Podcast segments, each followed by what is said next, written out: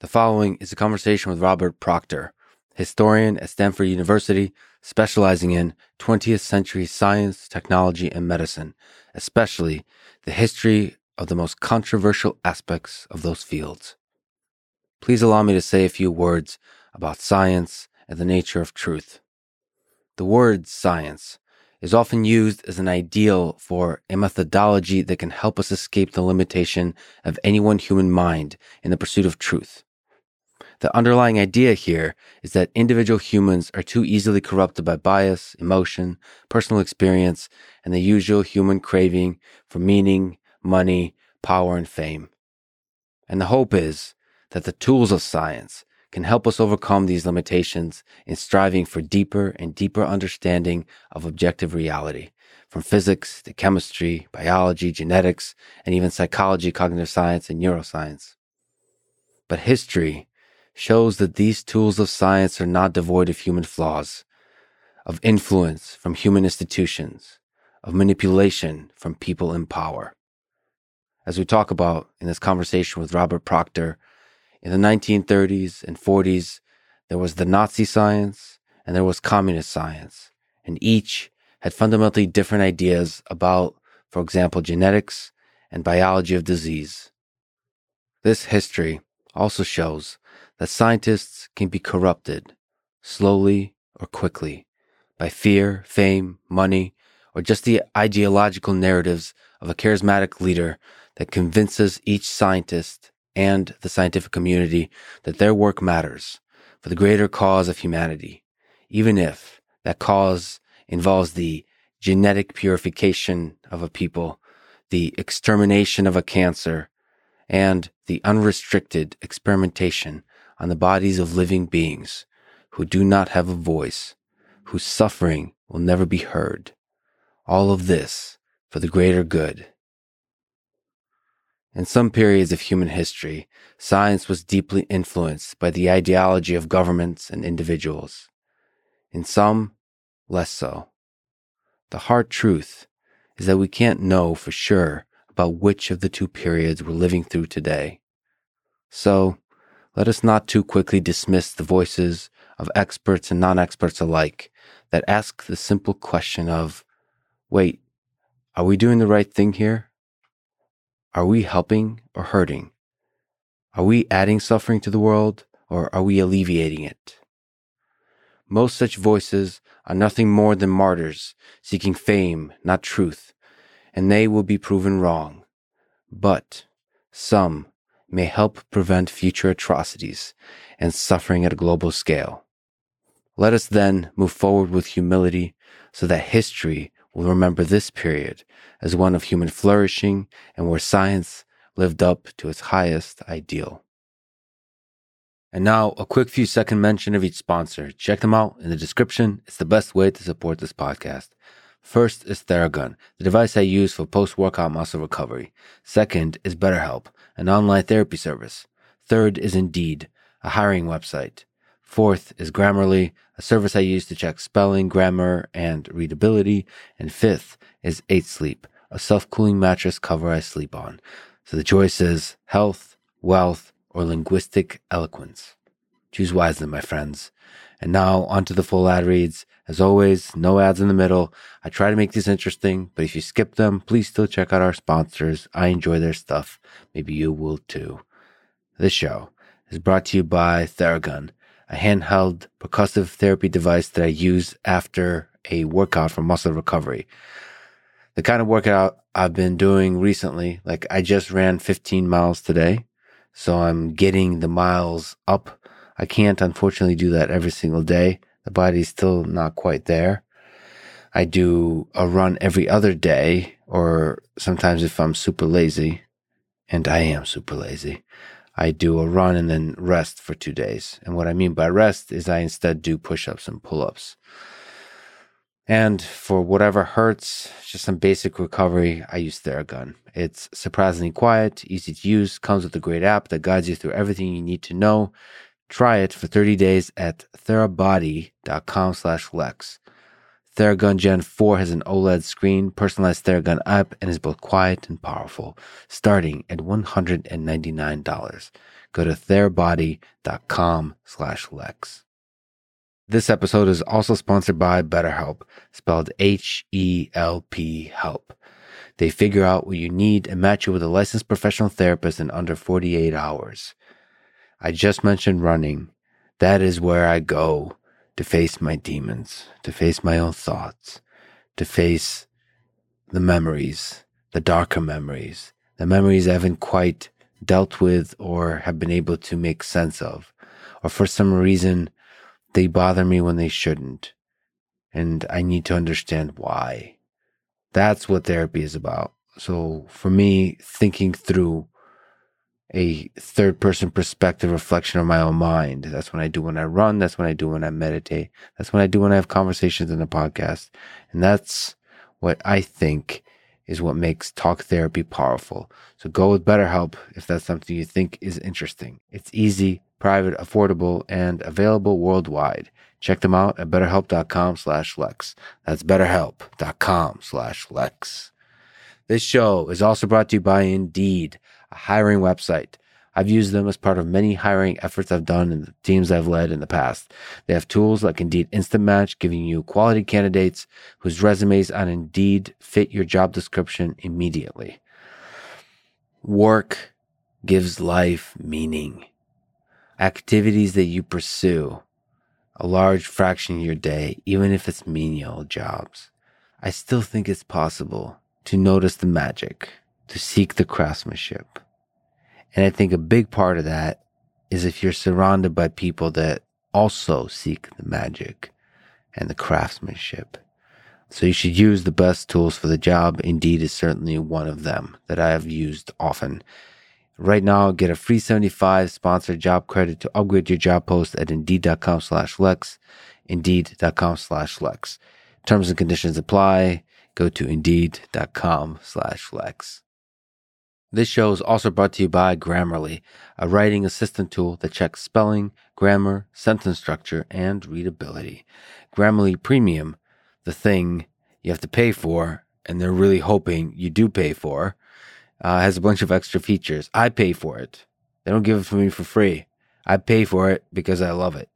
My favorite is the clarity check which helps detect rambling, overcomplicated chaos that many of us can descend into. I know I certainly do. That's actually why I like tweeting because I don't have the luxury of just spilling it all out. And uh, again, use the best tools for the job. Grammarly is excellent at this. It's available on basically any platform, major sites, apps like Gmail and Twitter and so on do more than just spell check, get your point across more effectively with Grammarly Premium. Like I said, if you want a discount, you get a discount, 20% off Grammarly Premium by signing up at grammarly.com slash Lex. That's 20% off at grammarly.com slash Lex. This episode is also brought to you by 8 Sleep and its Pod Pro mattress, one of my favorite sponsors because their product brings me joy. Um, few things I love in life than a good nap. I I probably like naps more than sleeping. I mean, sleeping is really important.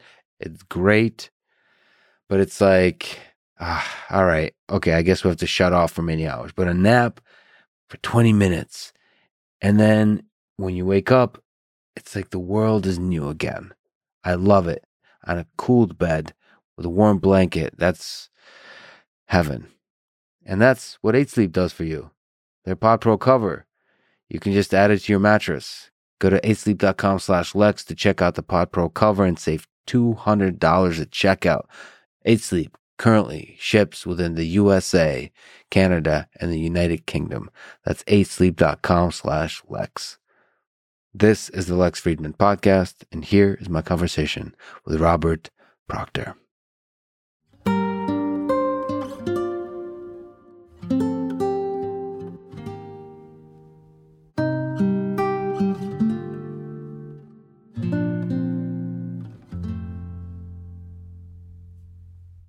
What is the story of science and scientists during the rise, rule, and fall of the Third Reich?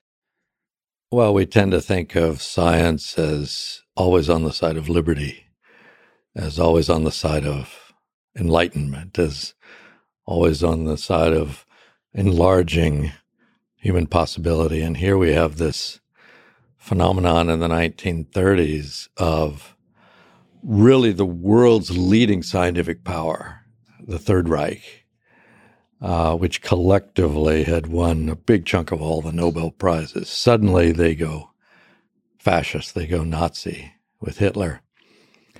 And instead of being primarily a source of resistance, science in many respects actually is a full collaborator in the most horrific forms of Nazi genocide, Nazi exclusion. And uh, that's kind of a, a, relatively untold story in, in the sense that uh, when we think of science in the Third Reich, we think of Joseph Mengele injecting dye into the eyes of, of twins, or we think of horrific human experiments, and those are real. But it's also the story of a huge scientific apparatus, a bureaucracy, you could almost say, participating in every phase of the uh, campaigns of Nazi destruction. And what I looked at in particular in, in actually my first book was how physicians in particular, but also biomedical science, um, was collaborating with the regime and that it's wrong to think of the Nazi regime as anti science. It's anti a particular type of science. In particular, it was radically against what they call Jewish science, communist science um, certain types of science they did not like. Uh, there's a whole nature nurture uh, dispute in that period, and they're firmly on the side of nature, um, which interestingly gives rise to, rise to a very different type of science in the Soviet Union, by the way. The Soviet Union is more on the nurture side? The Soviet Union is on the side of the nurture side in the dimension of genetics, and this is sort of an untold story. I was actually going to write a book about it until I was barred from access to the Soviet Union. Uh, there have been different times in my life where I was a Russianist. A Russianist. Okay, we're going to have to talk about that, but I got excluded from uh, fulfilling that dream. But one of the things I was going to look at when I got a Fulbright um, in the 1980s was to uh, go over and look at the anti Nazi genetics and anthropology of the Soviets and how a lot of their Lysenkoist Lamarckism was actually anti Nazi, anti genetics on the nurture side of nature. And that's really an untold story. It's an uncomfortable story because it sounds like someone uh, we might want to make heroes out of some out of the twisting of science in the Soviet Union. But nonetheless, there are these interesting complexities and what's amazing about Nazi science is is how there was this collaboration. And you're talking about a culture where they're inventing things like electron microscopy, they're doing all kinds of uh, studies in anthropology. So a lot of that's an untold story. So, what was the connection between the ideology and the science? If you can just linger on it longer. Well, we tend to think of science and ideology as completely separate when I think the reality is there is they're not. If you look at why the Mayans in the 7th and 8th century AD had the world's most accurate calendar, accurate to within 17 seconds per year, that was all part of a ritual practice to celebrate the rise of Kukulkan, the rise of the of Venus with what's called the heliacal rising, rising, namely the rising of Venus before the rising of the sun, in which which at which moment Venus is destroyed by the light of the sun. Well, they developed this elaborate calendrical astronomy, which required detailed observation, detailed chronicling of the movement of the heavens, in particular the planets, for the purpose of celebrating this cycle of renewal that they thought was sacred and, and uh, holy and, and magical. So, where's the ideology? Where's the science? There's the the sort of instrumentation, the calendrics, the measure, the measurement, all in the service of this magical moment. And I think that's true of a lot of science. I had a friend years ago who was Mennonite and wanted to study solar cells and to improve silicon chips to make more efficient solar energy. There was no money for that when Ronald Reagan took office. The budgets for solar and alternative energy were essentially zeroed out, and Reagan takes off the solar panels off of the roof of the White House. So my friend end up, ends up working on hardening silicon chips against nuclear war. So he becomes part of the nuclear war protection defense apparatus, even though he wanted to work on alternative energy, doing very similar work with silicon chips, but in a different framework. And so uh, the practice of science often gets pushed into and is, is woven into ideological practices, in, sort of in the same way that you get beautiful um, medieval cathedrals built uh, in service of, of Catholicism. Well, what's in the mind of an individual scientist? So this this process of uh, ideology polluting science, or is it science empowering ideology?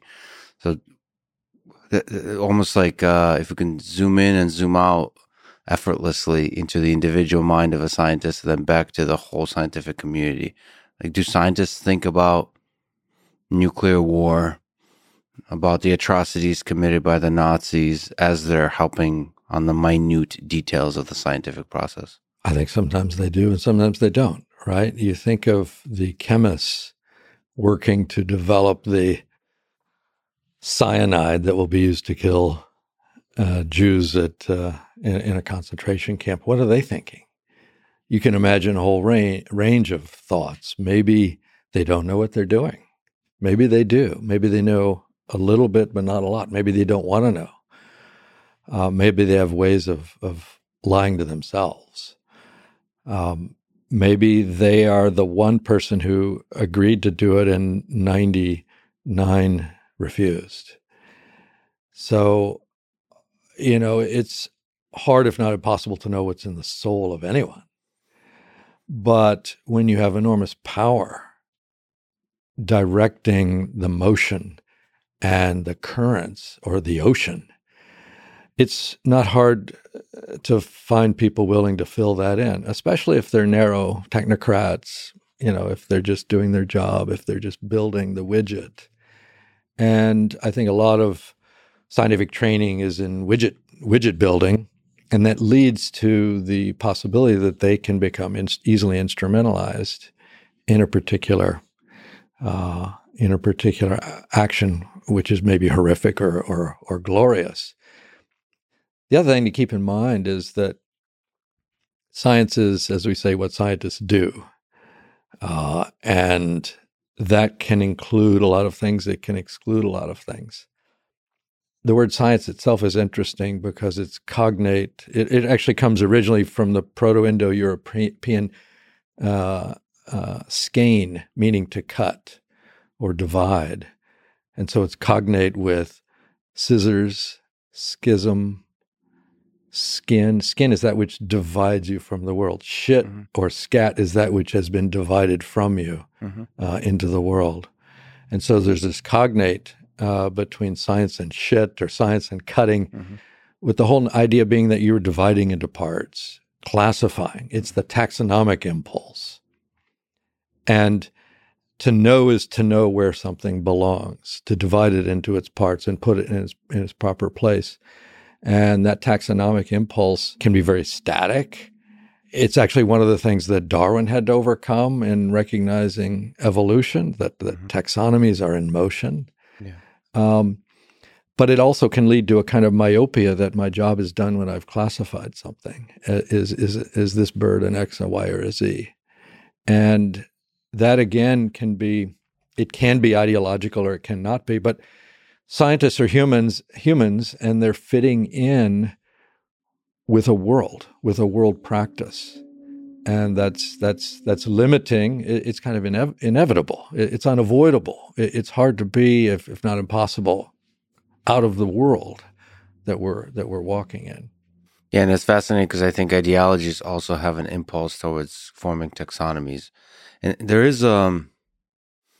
So just uh, so uh, being at MIT, I've gotten to learn about this character named Jeffrey Epstein. I didn't know who, who this was until all the news broke out and so on, and it started to wonder how did all these people at MIT that I admire would hang out with this person just lightly, just have conversations. I don't mean any of the bigger things, but even just basic conversations. And I think this has to do, you said scientists are widget builders and taxonomizers. I think there's power in somebody like the Nazi regime or like a Jeffrey Epstein just being excited about your widgets and making you feel like the widget serves a greater purpose in the world. And so it's not like you're, um, you know, some, sometimes people say scientists want to make money and, uh, or they have a big kind of ideological drive behind it. I think there's just nice when the widgets you like building anyway, somehow somebody convinces you, some charismatic person that this widget is actually has a grander purpose and you don't almost feel think about the uh, negative or whether it's positive. Just the fact that it's grand is already super exciting. Yeah, yeah, I think that's right. I think that's the story of Wernher von Braun, you know, and the fascination with rockets, and this will, you know, enlarge something in the world. And here he is. He's an SS officer. He's working around slave labor. Uh, and then but his rocket then gets compressed into the the western world or the, the american world and basically launches us to the moon and we forget about the sauce how the sausage was made uh, originally well can you talk about him a little bit more because he's such a fascinating uh, character because he so he's he was a nazi but he was also an american and it had such a grand impact on on both and like is there's this uncomfortable fact that he's you know one of the central figures that gave birth to the American space exploration efforts. Yeah, he's an interesting figure, fascinated in a kind of a tunnel vision way with space flight. He makes these beautiful rockets already beginning in the 20s, early 30s. Ends up for a while at Peenemünde using slave labor to build uh, V2 engines and, and so forth like that. I, I remember going to Peenemünde where people have actually tracked the flights of aborted V2 rockets and found some of these beautiful, beautiful old engines. Just the most like works of art. These these these engines used to rain terror uh, on on the British. It's interesting because in that same spot, uh, I was hunting for amber, Baltic amber, because I'm I'm a stone collector, and among the amber collectors there, there's a famous story of the, the Peenemünde burn, it's called, because they find yellow phosphorus they think is amber. They put it in their pocket and then it dries out and then explodes and creates this big burn, uh, burn on their legs. But the whole Nazi regime is, is full of things like that. It's full of these scholars who get twisted into a mindset. And uh, it's also important to realize that people didn't often see what was coming. Mm-hmm. And we look back and we say, how could you X, Y, or Z? But before the Holocaust, there's not the Holocaust. Uh, there are versions of it, but things get on a new meaning, gain a new meaning in light of subsequent events. And there's an entire propaganda machine that makes it easier for you to to to hold the narrative in your head, even if you kind of intuitively know there's something really wrong here. Because of the propaganda, you can kind of convince yourself to be able to sleep at night. That's right, and we have to remember that Goebbels' office was not the office of propaganda; it was the office of enlightenment of of popular enlightenment and propaganda. So enlightenment enlightenment was part of his. Just the new era of enlightenment from his perspective. It was supposed to be the new age, the new era of enlightenment. It's a little bit like the the kind of myth of Hitler as failed artist. Uh, you know, his art is not that bad, You know, there are a lot of artists who are who are worse. And I had a very interesting conversation once with my my college roommate who became a librarian at Harvard. And at Harvard, he met an old, old librarian, a German woman who had met Hitler as a kid Oh wow. when she was like eight years old. Her dad was like a Gauleiter for the Nuremberg area. And she said that for 15 minutes, Hitler goes out onto the balcony with her and has this conversation alone with Mhm. this, you know, eight year old girl. And she said he was charming and funny.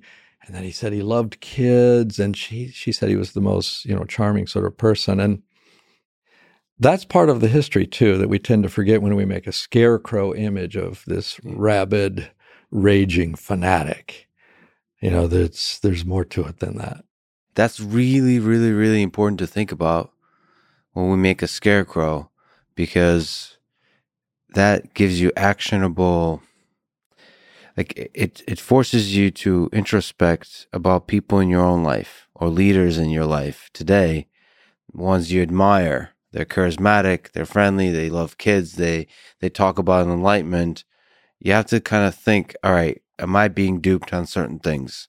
You have to kind of have a i mean that's the problem with jeffrey Ep- epstein that people don't seem to talk about. I don't i i never met the guy but just given the people he talked to whom i know it feels like he must have been charismatic. Yeah. like people think about like oh it's because of the women it's because of the money. Uh i don't the people i know i don't think they're going to be influenced. Ultimately it has to be how you are in the room and make it's it's it's exactly like you said the enlightenment. I think that excites the the scientists. Of course as a charismatic person you have to know what to pick in terms of what excites you but that that is also the fascinating thing to me about hitler is all of these meetings, even like with Chamberlain in, inside rooms, whether he was screaming or whatever he was saying, it seems like he was very convincing. There must have been passion in his eyes. There must have been charisma that one on one in a quiet conversation, he was convincing. Yes. There's a famous story about Goebbels who would do a party trick where for 15 minutes for 15 minutes he would rouse the crowd to communism. Workers of the world unite and then for 15 minutes he would rouse the world to capitalism Yeah. and individualism. And then for 15 minutes he would rouse the world to Nazism and apparently he was quite convincing uh, in each of those performances. Well, all those ideologies are pretty powerful. I mean, they, and I think it's not even the the reason that matters as much as the power of the dream, of the vision, of the enlightenment. I mean, the vision of communism is fascinatingly powerful. Yeah. Like workers unite, the the common people stand together, they'll overthrow the powerful, the greedy, Yeah. and yet share the the outcomes of our hard work. Yeah. Well, it's kind of like the fan, the story of you know two thirds of the things that Marx calls for in the Communist Manifesto are already just part of the the liberal state, Yeah. and so the parts we remember or forget about an ideology are, are very revealing. If we can just linger on this a little bit longer, what have you learned from this period of the 1930s about the scientific process? So, one of the labels you can put on your work, on you as a scholar, as a philosopher of science.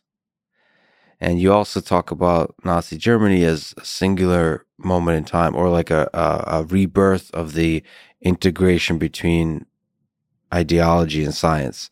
So, the, like, um, in terms of valueless science, I think is the term Value free science. value f- free science uh, that you use. I mean, it seems like Nazi Germany is a important moment in history. I mean, it probably goes up and down. What what um, difficult truths have you learned about the scientific process, and what hopeful things have you learned about the scientific process? Well, I guess the saddening thing is how easily people can become part of a machine. Uh, if there's power, people can be found to follow it. You know, one of the things I work on is is big tobacco, and we'll probably come to that. But uh, it's amazing to me how easily people are willing to work for big tobacco. It's amazing to me how many scientists and physicians were willing to work for the Nazi regime for multiple reasons. Partly because a lot of them really thought they were, you know, doing the Lord's work. They thought they were cleaning the world of filth. You know, I mean, if you really thought, you know, Jews are a parasitic race, you know, why wouldn't you, you know, get rid of them?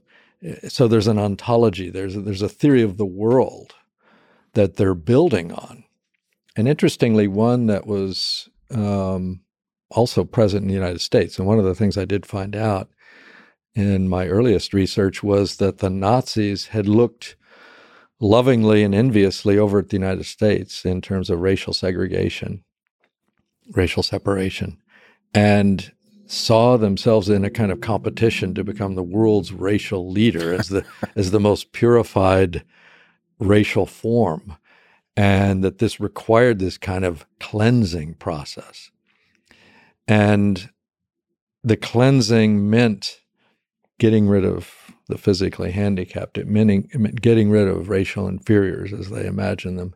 It meant uh, getting rid of cancer causing chemicals in the air and in our food and our water. These were all of a piece. Uh, there's a famous uh, illustration that uh, uh, Richard Doll talks about the great great cancer theorists of of of studying in Nazi Germany in the, in the 1930s, and he's shown a lecture where cancer cells are shown as Jews and X-rays are shown as as stormtroopers, and these stormtroopers are killing the the cancer cells who are also Jews, and so there's this metaphorical work of of cleaning, extermination, sanitation, purification of a sort. Purification. There's definitely a kind of purity quest and you see that at, at, at multiple levels. Uh, and so you see how easy it is for people to fall into that given a particular theory. And again, coming back to that earlier sort of point about the scarecrow, which I think is very important. Uh, if we imagine that nothing like this went on here in the United States, that would be a big mistake. The the Nazis are looking to the Save the Redwoods League, to their, uh, you know, to the the Aryan supremacists, to the Ku Klux Klan, to the to the uh, uh, separation of blacks and whites. Blacks were not allowed to join the American Medical Association until after World War II. So you have racial segregation. You have massive sterilization in the United States way before the Nazis. One of the first things the Nazis do from a racial hygiene point of view is start sterilizing what they called the mentally ill and the physically handicapped. Well, that had been going on since around World War One in the United States, and even earlier in certain states in the form of castration of of uh, prisoners uh, in order to prevent their demon seed from being propagated further into the race. So there's a kind of a racial international uh, that's going on, and that part of the story also needs to be told. And scientists were able to carry those ideas in their mind from, from your work. Of course, of course. I mean, that's one of the things going on with all the renaming of buildings now. Uh, is scientists who were eugenicists are now getting their names pulled off of buildings. My personal view is that uh, it has to be done on a case by case basis.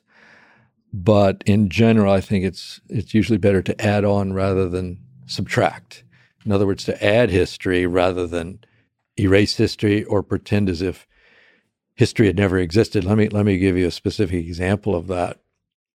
Uh, one of the most powerful and diabolical university presidents in the Nazi period was a guy named Karl Astel, A S T E L, and he was a rabid Nazi, high up in the leadership.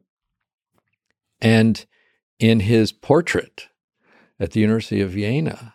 There he is in full SS uniform. That painting was taken down. Now, what I would have done is left the painting and put a, you know, add a plaque. Yeah.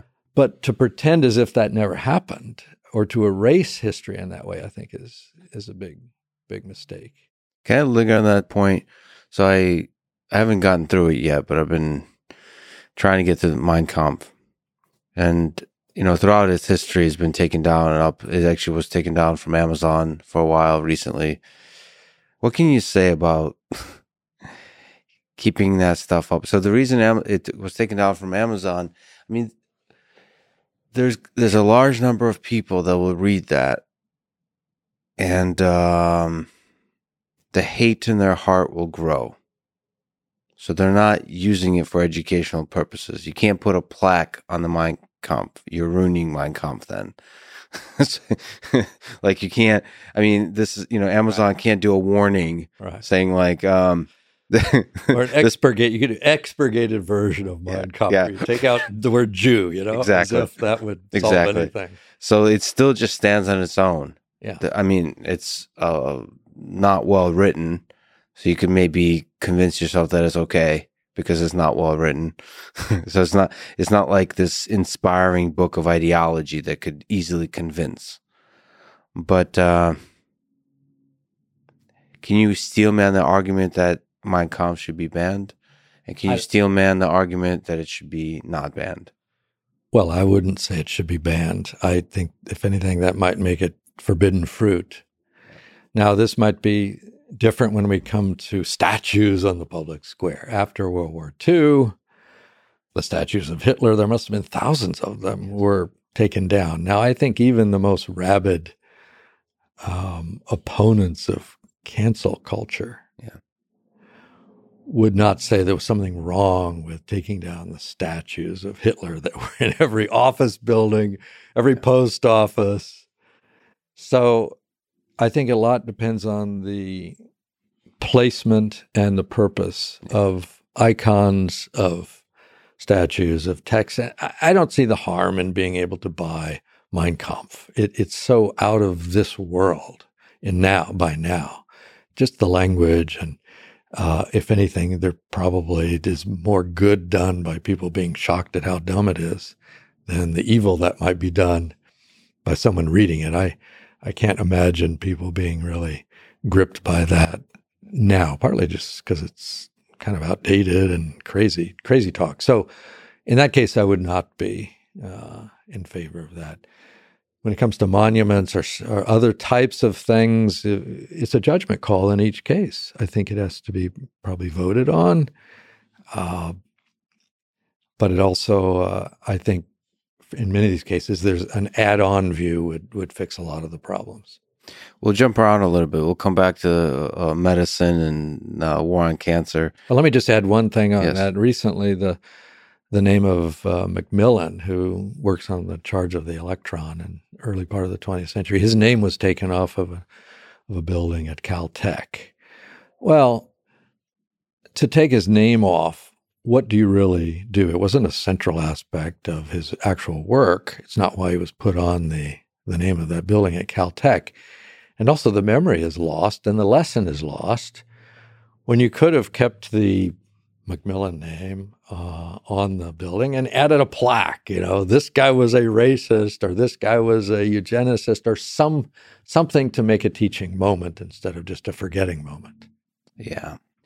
Well, let me take a small tangent and ask you about censorship and um, this particular period we're living through. So, my friend Joe Rogan has a podcast. He hosts a few folks on there, and they, they're folks of differing opinions. And as we speak, there's kind of a battle going on over whether Joe Rogan should be on Spotify and allowed to spread scientific misinformation in particular, there's a guy named Robert Malone that's talking about uh, that that's making a case against, uh, at least against the COVID vaccine and so on. So outside of the specifics of this person, in this battle of scientific ideas that are sometimes tied up with ideology in our modern world, what do you think is the role like who gets to censor, decide what is misinformation or information? Should we let ideas fly in the scientific realm, so scientific ideas, or should we try to get it under control? Like what, which way, obviously all uh, approaches will go wrong in some ways, which is more likely to go wrong. Uh, one where you try to get a hold of like, all right, this is a viral thing, and it doesn't fit with scientific consensus, so we should probably like try to like quiet it down a little bit, or do you let it all just fly and let the ideas battle? Do you think about this kind of stuff in the context of of uh, history? Well, that used to be a million dollar question. Of course, now it's a multi billion dollar Yeah. question. Not trillion, yeah. Um, we're talking about powerful internet platforms becoming essentially publishers. And publishers can't say whatever they want. There are limits. Uh, there's, you know, they can't yell fire in a, in a crowded theater. But there are, uh, there's a, a kind of social responsibility that is there. And I know some of these, I don't know a lot about this topic, but I know there are large, some of the large platforms do have dedicated offices to trying to rein in misinformation, as you would expect any publisher to do. You can't just let anything fly in Time Magazine or or the New York Times uh, either. They have there are all kinds of codes of, of ethics and legal obligations. So I uh, I'm a fan of the efforts, or I think some of the large internet platforms should be congratulated at least for trying to make an effort to rein in misinformation. It's going to be difficult, and there there mistakes are going to be made, but it can't be a let everything fly kind of situation. But when I watch, unfortunately, the pressure these platforms feel to identify and to censor misinformation, that pressure is uh, ideological in nature currently. So if you just objectively look, there's a certain political lean to people that are pressing on the censorship of the misinformation, which makes me very uncomfortable because now there's an ideology to labeling something as misinformation as opposed to kind of um, having a you know value less evaluation of what is true and not. And, and and you also have to acknowledge that it says something that there's a very large number of people that um, for example follow robert malone or follow people. I mean what does that say about society? Yeah. and that that there's a deeper lesson in there that's not just about blocking misinformation. It's uh, distrust in science and institutions distrust in leaders. Like I, it feels like you have to fix that. And Yeah. then censorship of misinformation is not going to be fixing that.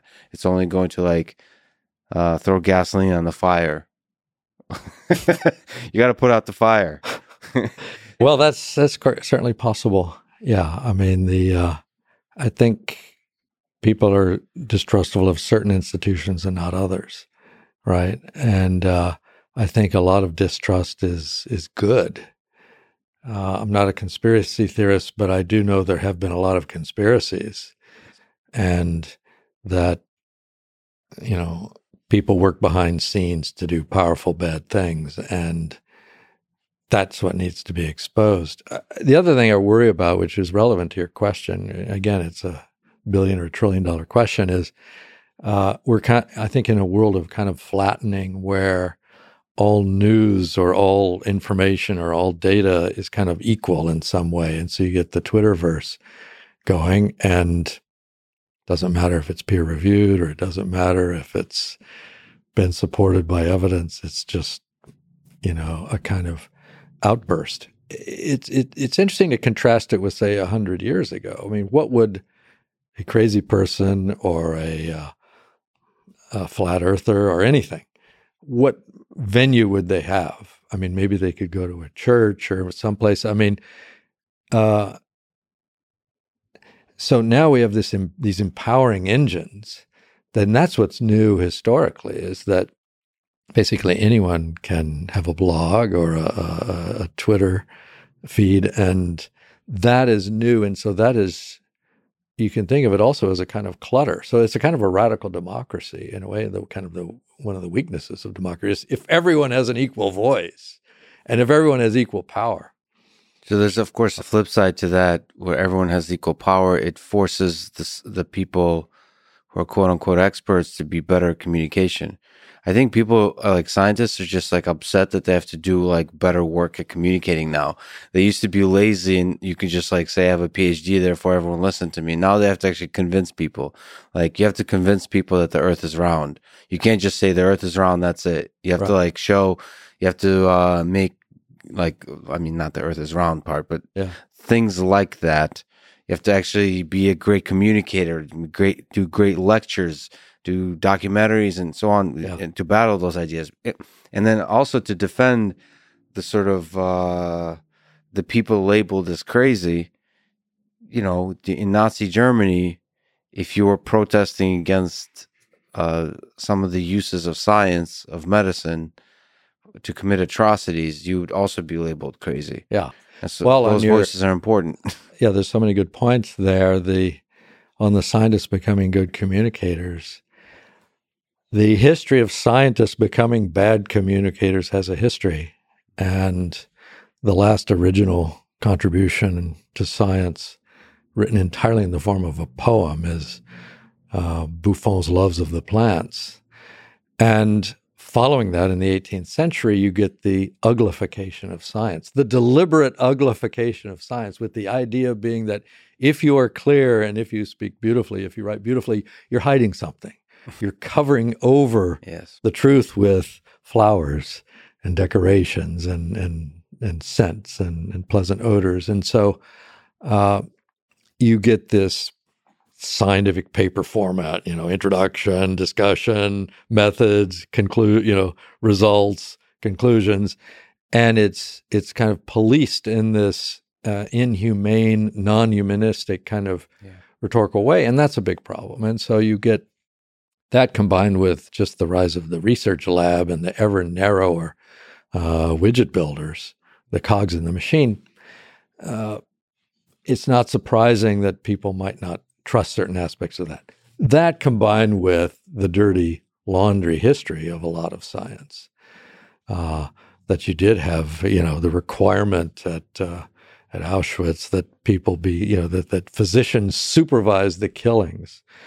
Uh, you know the the horrors of you know Tuskegee and and and all kinds of other things, or even something like the atom bomb, which is arguably more neutral at least, but nonetheless horrific. And so it's not surprising that uh, a lot of people don't trust science, and a lot of science shouldn't be trusted.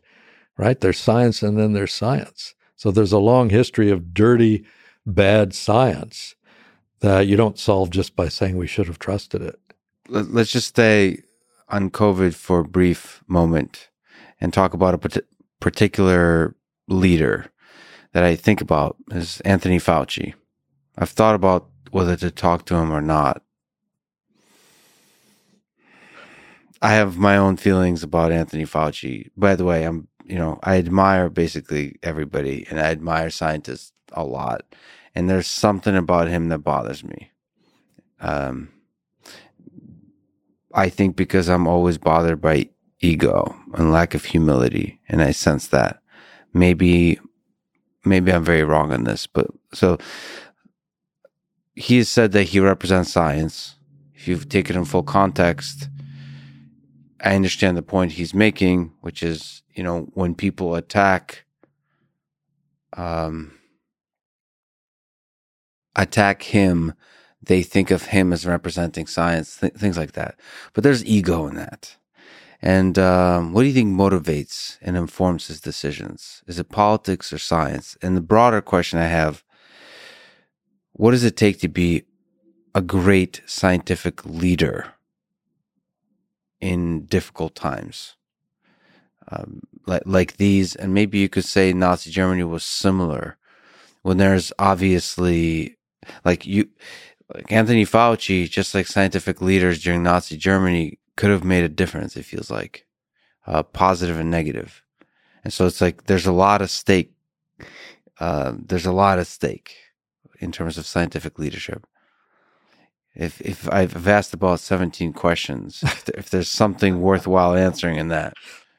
Well, Fauci, I think, is doing as as good a job as he can. I mean, he's a you can't turn on the television without seeing him.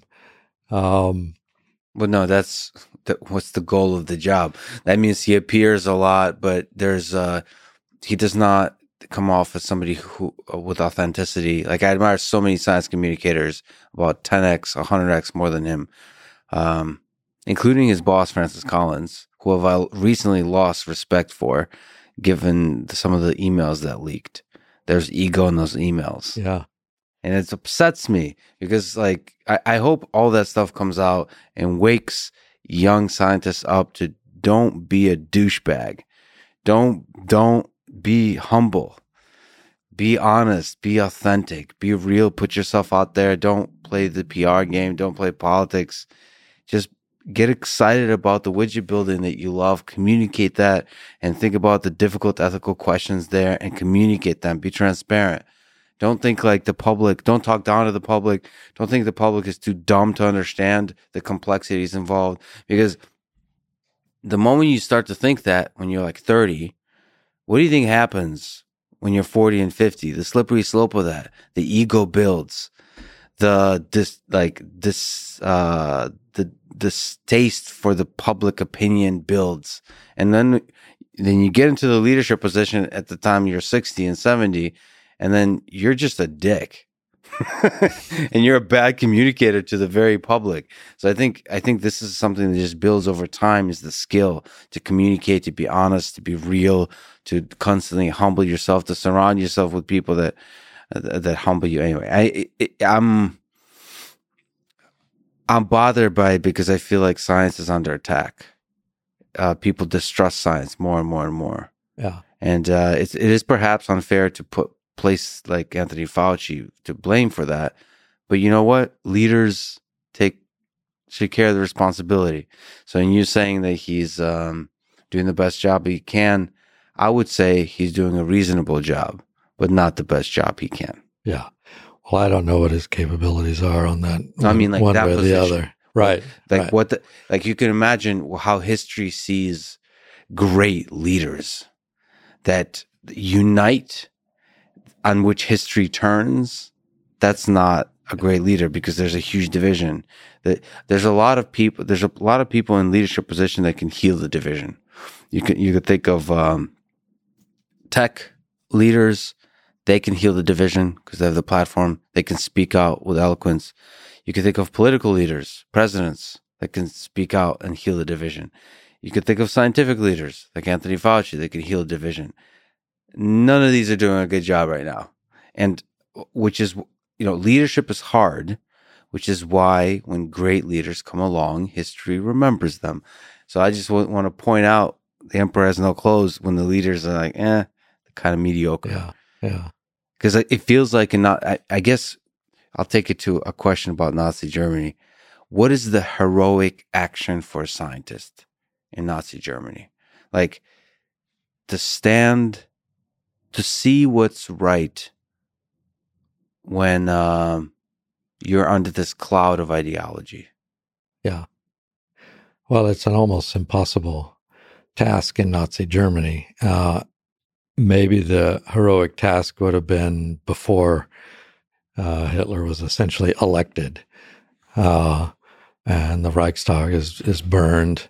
so in the 30s like as this building When it's building, uh, what the other alternatives are, um, maybe it's events in, in World War One that that could have made Nazism less inevitable. Um, you know, maybe it's uh, going back uh, to the British Empire, which had a giant empire, and and Germany wanted a big empire too, right? And that part of the history of World War One is is often often forgotten. So, you know, the heroic act is is to stand up and tell the truth and fight against evil, and well of course you Have- get oh sorry to interrupt but of well, course you get have some courage, you know. But I also, so I, I personally don't always have complete respect of people who stand up and have courage because it's not often effective. I, what I, what I have the most respect for is, um, long term courage. Like that's effective.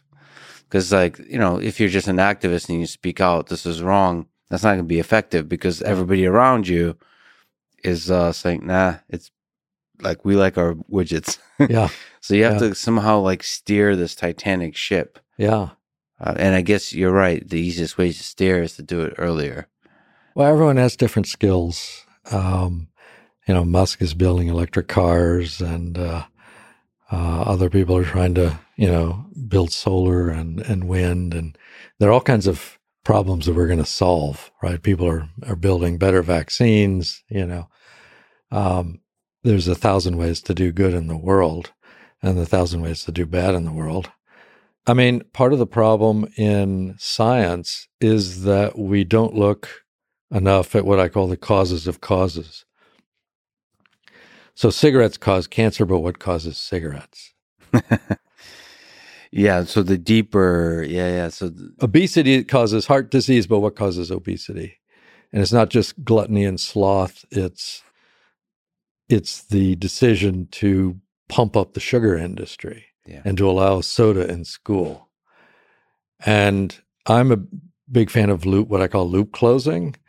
Um, we're all worried about uh, climate change and reducing our carbon footprint, but what about the hidden causes, the unprobed causes? I'm doing a project now with Londa Schiebinger on looking at how voluntary family planning could actually have a big role in reducing carbon footprint throughout the world. And these literatures are never joined or rarely joined.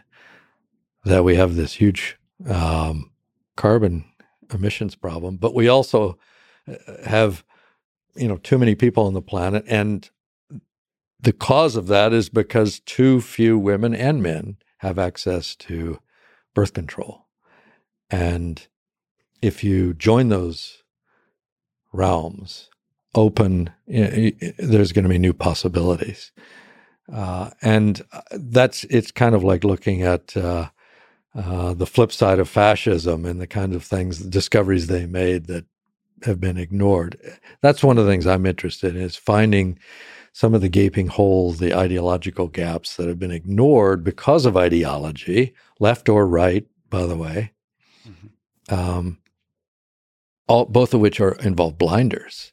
And so there's all kinds of blinders that we live in, and that, that's part of ideology. Is what what don't we even see? and that would uh, prevent us from seeing some deep, objective scientific truth. Right, some truth. And there's actually some, ju- just to mention, there's some people, including Elon, who are saying um, there's not too many people.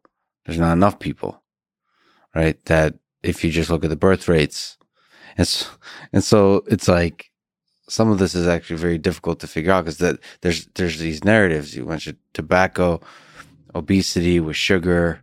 There's been narratives throughout the history, and it's very. Um, there are certain topics on which it's um, easy to almost become apathetic, which, because like you just see in history how narratives take hold and fade away. You know, people were really sure what that tobacco is is not at all a problem, and then it fades, and then they figure it out, and then other things come along. What other things came Yeah. along now? You know, Well, you asked about ideology, and one of the things I always ask students before class, whether I'm teaching agnotology or world history of science, is what makes fish move? Yeah. And 90% of Americans will say some version of muscles, fins, you know, neurons. When the reality is, at least in salt water, fish don't swim places, they're moved by currents. Fish are moved by currents. That's what makes fish move. This is not even counting the rotation of the earth on its axis or the rotation of the earth around the sun or the rotation of the solar system around the galaxy. You know, ignore all that. Even on earth, fish arrive up in Alaska. They didn't they don't swim there. They come by currents. And this is known to people who understand the ecology of of of fish.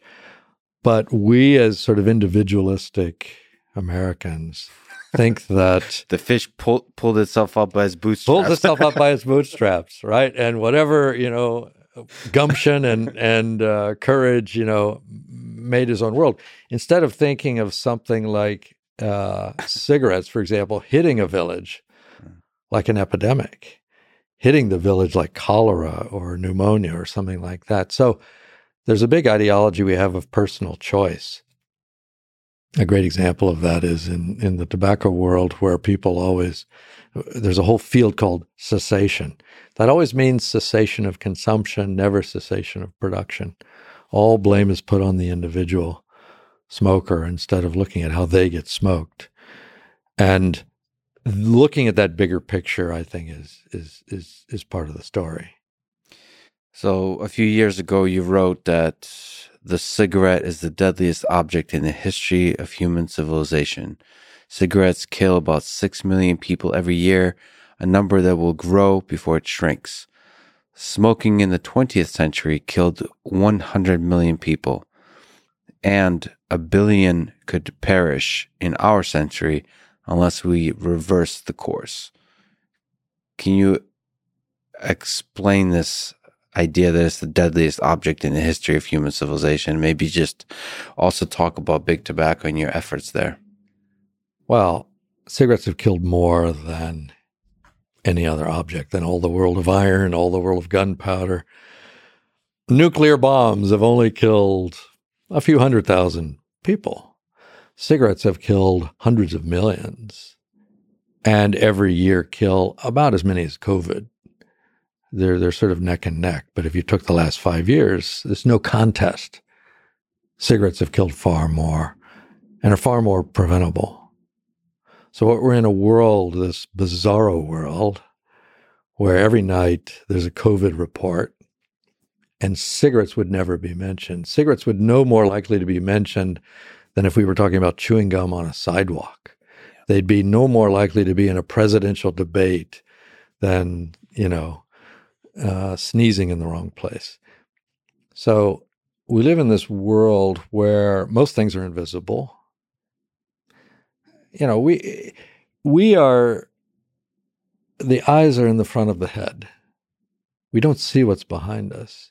We have a fovea, which means not only do we only see what's in front of us, we see in a very narrow tunnel. And that's because we're predators. We don't have the eternal watchfulness of prey. We have a zeroed targeted focus, and that leads to a kind of myopia or a tunnel vision and all kinds of things. Then, when you get something like a very powerful tobacco industry, which is a multi, multi billion dollar industry, which still spends many billions of dollars advertising, every year, but nonetheless manages to make themselves invisible. You have this powerful agent that is producing producing this engine of death that uh, is invisible. It's been reduced to the fish that move themselves. In other words, there's not really a tobacco industry. There's just people who smoke, and that's a personal choice, like what food we're going to have for dinner tonight. And so it's erased from the policy world.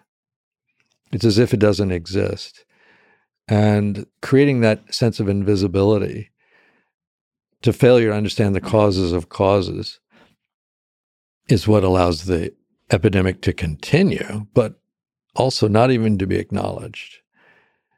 How's the invisibility created? Is it natural? Is it just human nature that ideas just fade from our attention?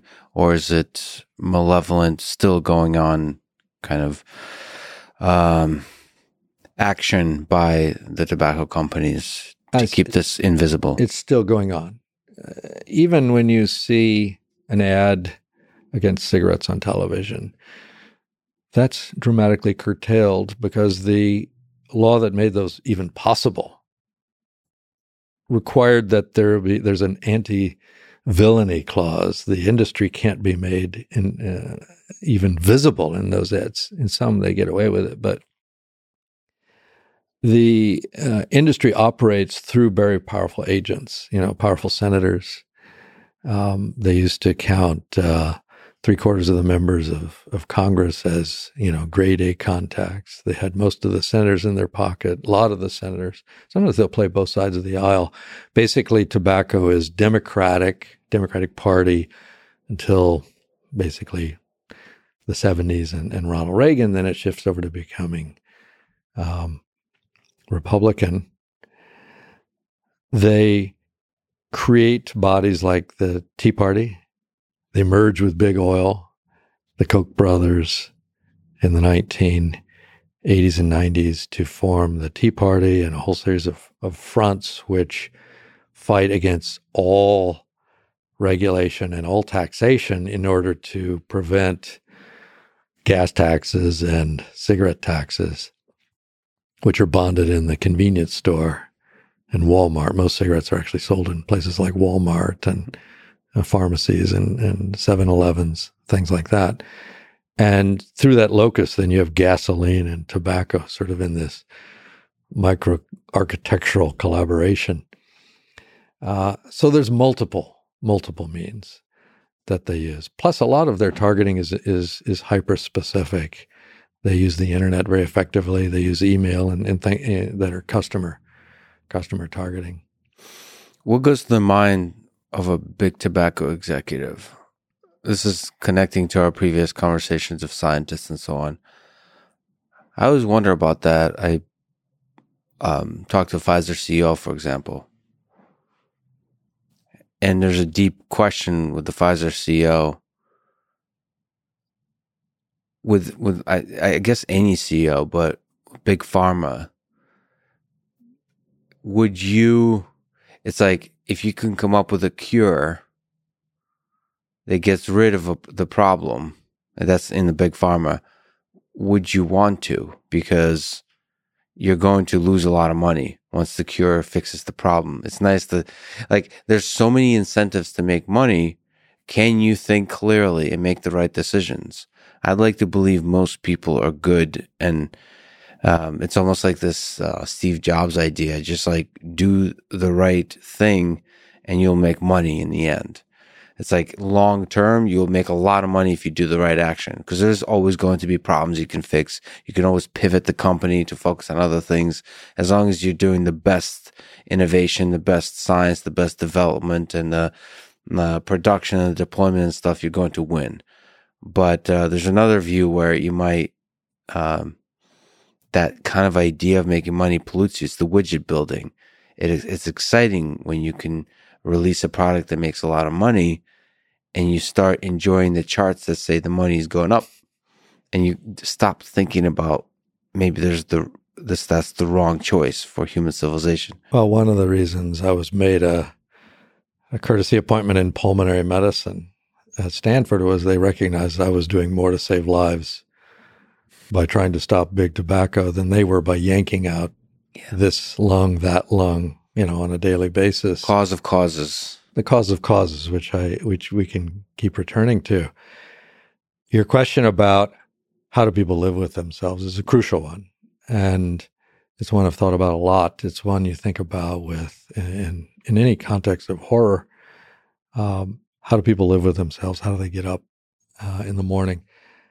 I think there's a lot of incentives. Uh, one thing that you have to keep in mind is that whoever becomes CEO of a big tobacco company, they have already made decisions along the way, and they are the remnant of a whole series of aspiring people who want to climb the ladder of success who maybe would refuse yeah. something like this. But those don't survive the journey. Those survive the journey who who can make it through, and and I think they have a mixture of ideologies. One, they'll say, well, if I didn't do it, someone else would. Mm. This is kind of the pour the Zyklon B down the chimney into Auschwitz. Well, if I didn't do it, someone else would. So what's really the difference between me doing it and someone else? So that's one view.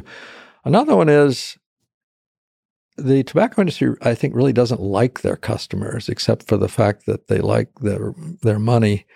When you look at their documents, they talk about tar- targeting against young adults or against women or against uh, uh, homosexuals. There's a whole project Reynolds has called Project Scum, which is Project Subculture Urban Markets, where they're targeting homeless and homosexuals in, in San, San Francisco. So, what kind of business model regards their customers as as scum or talks about them uh, as as, as one famous Reynolds executives, you know, we don't smoke this stuff. We reserve that for the poor, the black, and the stupid. That's a direct quote. uh, from one of the Winston models. So it's a company culture that sees the customers almost like as the enemy or like uh, or worthless losers. Losers. Uh, you know, so you have these executives. You know, if we don't do it, someone else will. If people are dumb enough to buy our product, right. let them buy it. Maybe it's a personal choice. Maybe they're libertarians. Maybe they're just, uh, as you said, seduced by the money, and the money is enormous. The money is enormous, and these these the you know tobacco executives make tens of millions of dollars per year just in their salaries. Um, I so I think there's a, a whole series of of logics. Some at some point, some of the companies have become food producers in the 1980s and 90s. Philip Morris, which uh, makes Marlboro, was the largest food producer in the United States. And so mm, they could say, well, we're producing many products, you know, many addictive, desirable, desirable products. I think uh, one project I'm working on now actually is looking at how the industry maintains morale in their own workforce. And they create a kind of parallel world of prizes and rewards and uh, you know, tobacco queens and tobacco princesses and tobacco sports teams and tobacco. It's this whole separate world, a world within a world. And we all live in bubbles of a sort. Mm-hmm. And so there is this kind of tobacco world where you're with us or you're against us. And I even found evidence that the tobacco industry lies to its own employees. So they censored their own employee information so that everyone would be on board that, well, maybe it doesn't really cause cancer. The evidence is all statistics. Can't trust mice experiments because mice are not men. They hire the guy, uh, Darrell Huff, who wrote How to Lie with Statistics, the best selling statistics book in the history of the world. Mm-hmm. They paid him to write a book called How to Lie About Smoking with Statistics. Uh, that was never published uh, when when sort of word of some other dirty tricks got out. So one way they're able to gain legitimacy, gain normalcy, gain you know the, these are supporters of the arts. You know there are universities named for tobacco executives. You know we have Duke University, we have the George Weissman School, I, I think is at, of Arts and Sciences at, at CUNY. Mm-hmm and there are uh, prizes. You know, uh, Philip Morris essentially created women's tennis as a spectator sport. Billie Jean King joins the board of directors of Philip Morris. Uh, she signs coupons, two to one coupons for buying Virginia Slim cigarettes. So the industry is able to acquire this talent, and then through a kind of a an application of causality purely into the individual smoker. If you smoke, you did it to yourself. Mm-hmm. And so, in a sense, we have nothing to do with it. It's sort of the same argument Exxon is making now with uh, carbon. It's like, well, we just make the gas, we don't burn the gas. Mm-hmm. So, really, we're not the problem. It's, it's whoever drove here in a, in a car that burned gas. And so there's a very interesting question: how who, who is liable? Who is responsible for? Is the manufacturer just immune because it's a legal product and people make the foolish decision to smoke? Or does the addiction play a role in the liability? So these are all really interesting legal questions and, and philosophical questions. Where do you attribute the success in the fight against big tobacco? So, I mean, there's been a lot of progress made. Maybe two questions. One is that, and two, how much more is to be done? Well, there's been, in my view, not that much progress. The tobacco industry basically won the war against cigarettes. In the 1950s, the broader assumption inside and outside the industry would be what was that if tobacco is, if cigarettes are ever shown as ca- causing cancer, obviously they'll be banned. The famous slogan in the 50s was if, if spinach were ever shown to cause one tenth the harm of cigarettes, it would be banned overnight. Flash forward, you know, 50 years, we still have uh, 300, uh, uh, we still have uh, 200 some billion cigarettes smoked in the United States every year. Globally, we still have about 6 trillion cigarettes smoked every year. That's 350 million miles of cigarettes smoked every year. That's enough to go to make a continuous chain of cigarettes from the earth to the sun and back, with enough left over for several round trips to Mars. But it's much fewer than before. I mean, it, okay, so culturally speaking, I grew up in Soviet Union. Uh, everybody smoked. Everybody smoked. Well, by everybody, you mean about half. Well, by everybody, I mean culturally. So, so what does it feel like when everybody smokes, right? What percentage is that? Right now in the United States, it feels like nobody smokes. Feel, I'm talking about culturally. Do you see uh, famous actors and actresses? Do you see movies? All the time. You do. You can't watch a Hollywood movie without Modern. seeing pretty, pretty much continuous smoking. But I, I mean, look at Peaky Blinders. Look at uh, you know any of the modern series. Now it's pretty much a one nonstop. You're right. There has been a change. I mean, that that's true. the The purest metric in the United States is number of cigarettes smoked per year, and that peaks in 1981 at 640 billion cigarettes. Wow. That's declined now to the level it was in 1940 which is about 240 billion cigarettes. Wow. Now, globally, the number has increased. See, but uh, but the perception. Sorry to interrupt, but the that's interesting. Even in the United States, the numbers, the decrease is not as significant as I thought it is, because just in my own experience with people, uh, you know, people speak negatively about smoking. Yeah. Well, I, for I, one thing, smokers do. I mean, smokers hate the fact they smoke. Right, right. So this this is the interesting observation I'm, I'm, I'm speaking to is uh, even the smokers are talking negatively about smoking, but yeah. they're still smoking. So even though I'm seeing this shift where smoking is no longer the cool thing, where it's uh like when when I was growing up and, and I smoked for a time, it was like a way to bond with strangers to uh to talk share bullshit a, with friends, share a moment, share a moment yeah. together. I mean, it's a beautiful thing, and it it's it's interesting because we need to find other ways to share moments. uh, but you know, you bum a uh, you bum a smoke from a stranger. I mean, that was seen as a good thing. Now, yeah. did you ever smoke? Mm-hmm. Oh, you did. Yeah, yeah. For how many years? Uh, two years. I, I was a music. So, what happened is I was a musician. I was in a band. Well, there you go. And th- no, there is a bonding aspect to it. Yeah. And I think I stopped smoking when they uh, banned um, smoking inside bars. Yeah, exactly. Which was, uh, I mean, that was, I mean, looking back now, it seems it's such a powerful move. I mean, maybe you can speak to that because yes, that that th- that was one of the moments that woke me up. Wait a minute, like um, that was a big shift for me, and I'm sure I'm not alone. Where it's not just like it forced me to rethink the the effect that smoking has on me. Yes, it, and also to think, can I actually live a life without smoking? Can I? Um, you know, some people have that. I haven't I haven't gone through that process yet, but some people have that with drinking. Yeah, can I have fun without drinking? Um, I think the answer to that is yes, but I'm still drinking. Um, yeah. so that that's a big shift. For example, if they ban drinking at certain places, and there's a lot of negative things to, yeah. to say about alcohol. Well, I'm I'm older than you, and I remember when mother and I think you weren't even in the in this country then, but there was something called Mothers Against Drunk Driving.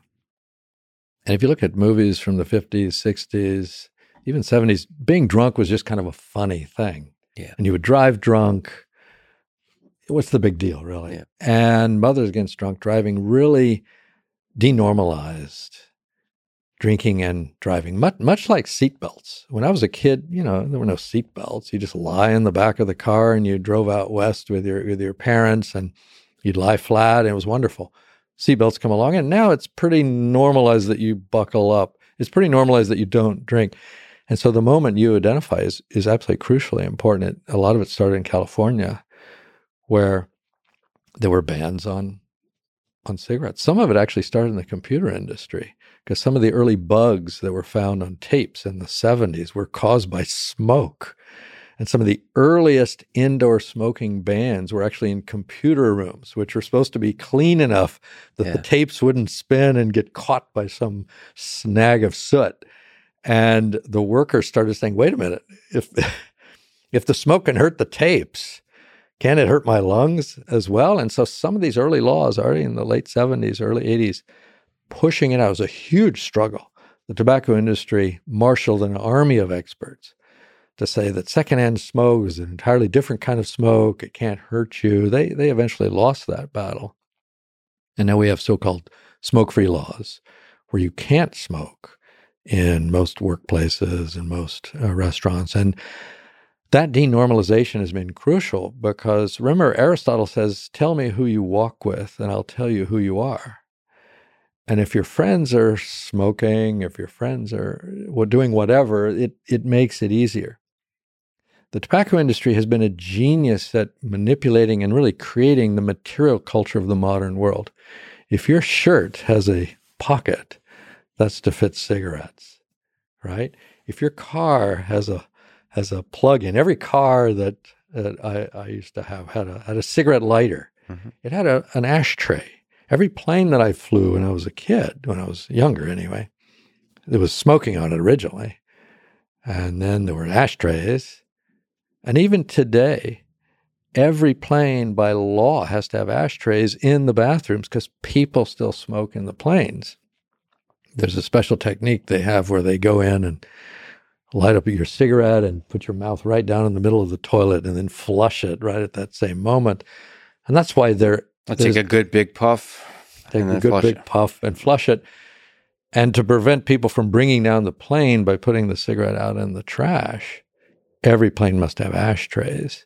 So that tells you something about the power of addiction, the power of normalcy.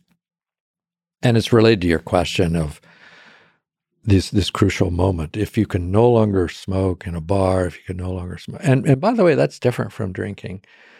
Most people who smoke wish they didn't. Most people who drink, that's not true. Most people who drink, they don't wish. There are some addicts, you know, 5% we say.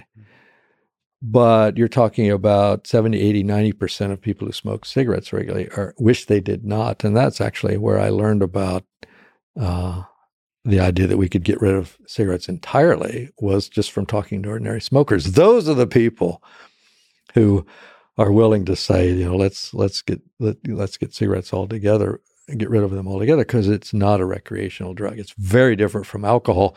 And the genius of of the al- of, of the tobacco industry is to turn basic to trivialize addiction into just something we all like. It's addictive. I like it and also to say that basically smoking is like drinking, which in fact it's not. Alcohol tends to be a recreational drug, and cigarettes are more like heroin. So, how do we get that 200 billion down closer to zero? Well, the good news, and I know you like good news, and yes, I do, I do I too, is that every year we have about 8 billion fewer cigarettes smoked in the United States. So we're going in the right direction. We're going to solve this. You know, there not every problem you can solve in the world. This is a very solvable problem. It's an enormous problem, arguably as big as COVID in certain respects, much more invisible than COVID, but very solvable and actually will be solved, probably because of, of, of climate change, because we're going to need to find ways to reduce carbon footprints across the board. And that's going to be a, a kind of uh, uh, cultural revolution of sorts once we have a category six hurricane and, you know, hundreds of thousands of people start dying from the storms that are coming. But will be, it's, it's like that metaphor of, you know, there, there there's a, uh, a sci-fi film from 1950 where they're trying to uh, get back to Earth from the moon, and uh, they have to jettison their toolbox and their ladder and this and this and this. That's sort of, I think, what the world we're going to be in. We're going to have to jettison a lot of things, and cigarettes will be one of the things we can get rid of. Let's come back to Nazi Germany for a time. You uh, also wrote the book titled The Nazi War on Cancer. Right. What is the main storyline and thesis of this book? Well, I'd been researching Nazi medicine I went over to Germany. I didn't know what I wanted to do. I got a Fulbright. I originally wanted to go to Russia. Went to Germany partly because my girlfriend was going there, Londa Schiebinger, and I was quick with the language. And uh, my old landlady was born in 1900, and I was renting a room, a tiny room in, in Berlin. And she told me she'd been a nurse in World War One, and told me how sad it was that all the mentally ill uh, had died uh, in in that war, and that how the same thing happened in World War II. And she told me about how sad it was that she'd never gotten married because there were no German men around after World War One. But I also started taking classes uh, in in Germany, and at that time there were still a few old Nazi professors, just about to retire, you know, very very old. And I remember there was one guy who would talk about the impact on ovaries of women exposed to stress and how this would damage their ovaries, and that this was like people who'd uh, uh, you know been told they were about to be executed, and they would do a before and an after on these ovaries. One of these horrific experiments. This was a physician in in in Berlin, and so I got involved in it with a group of people, and really as a kind of intellectual garlic for living in uh, Berlin. In this is in in in 1980 uh, 81, I started reading medical journals from the Nazi period. And even the librarians didn't like that. I remember the Preußische Staatsbibliothek in downtown Berlin. They're like, well, why do you want to, you know, you're not supposed to be reading these old Nazi journals. These are just medical journals, hundreds and hundreds of journals. And I just read them and read them and read them and read them and looking for details. And I'd find like a, a veterinary medicine journal that would have a joking section where they'd say, "Oh, we found a cow with a swastika on his forehead, a natural black swastika on. Isn't that funny?" You know, or I'd find stories about tobacco. I find stories about uh, abortion. I'd find stories about excluding Jewish medicine or Jews from medicine, or who's been promoted, who's been demoted, who's been Nazified. I st- discovered there was an entire Nazi physicians league that was just the top Nazi, the most Nazi of the physicians. I discovered that physicians joined the Nazi party in a higher proportion than any other profession, that they joined the SS in a higher proportion than any other profession. Why is that? Do you, think, do you have a sense? Because the Nazi regime is a kind of sanitary utopia. Right. It was to create this purified world of that would control the mind and the and fertility. So gynecologists, physicians, and uh, psychiatrists were the top. They were the most Nazified of the various medical professions. Control the body through sterilization, abortion, control the mind through psychiatry. They killed a, a lot of the mentally ill. And you can read their professional journals. And I'm not sure these had ever been read since. I also went to East Germany because remember, this is way before the wall fell.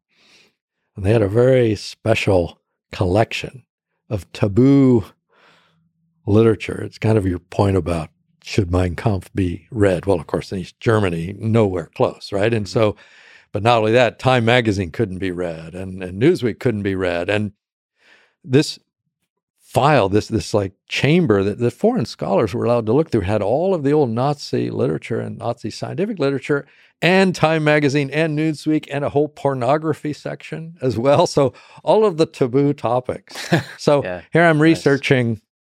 in the West, I'm researching these topics the librarians didn't even want me to look at. In the East, I was sort of going over there. You know, I would hitchhike over there and, and overstay my welcome and things like that.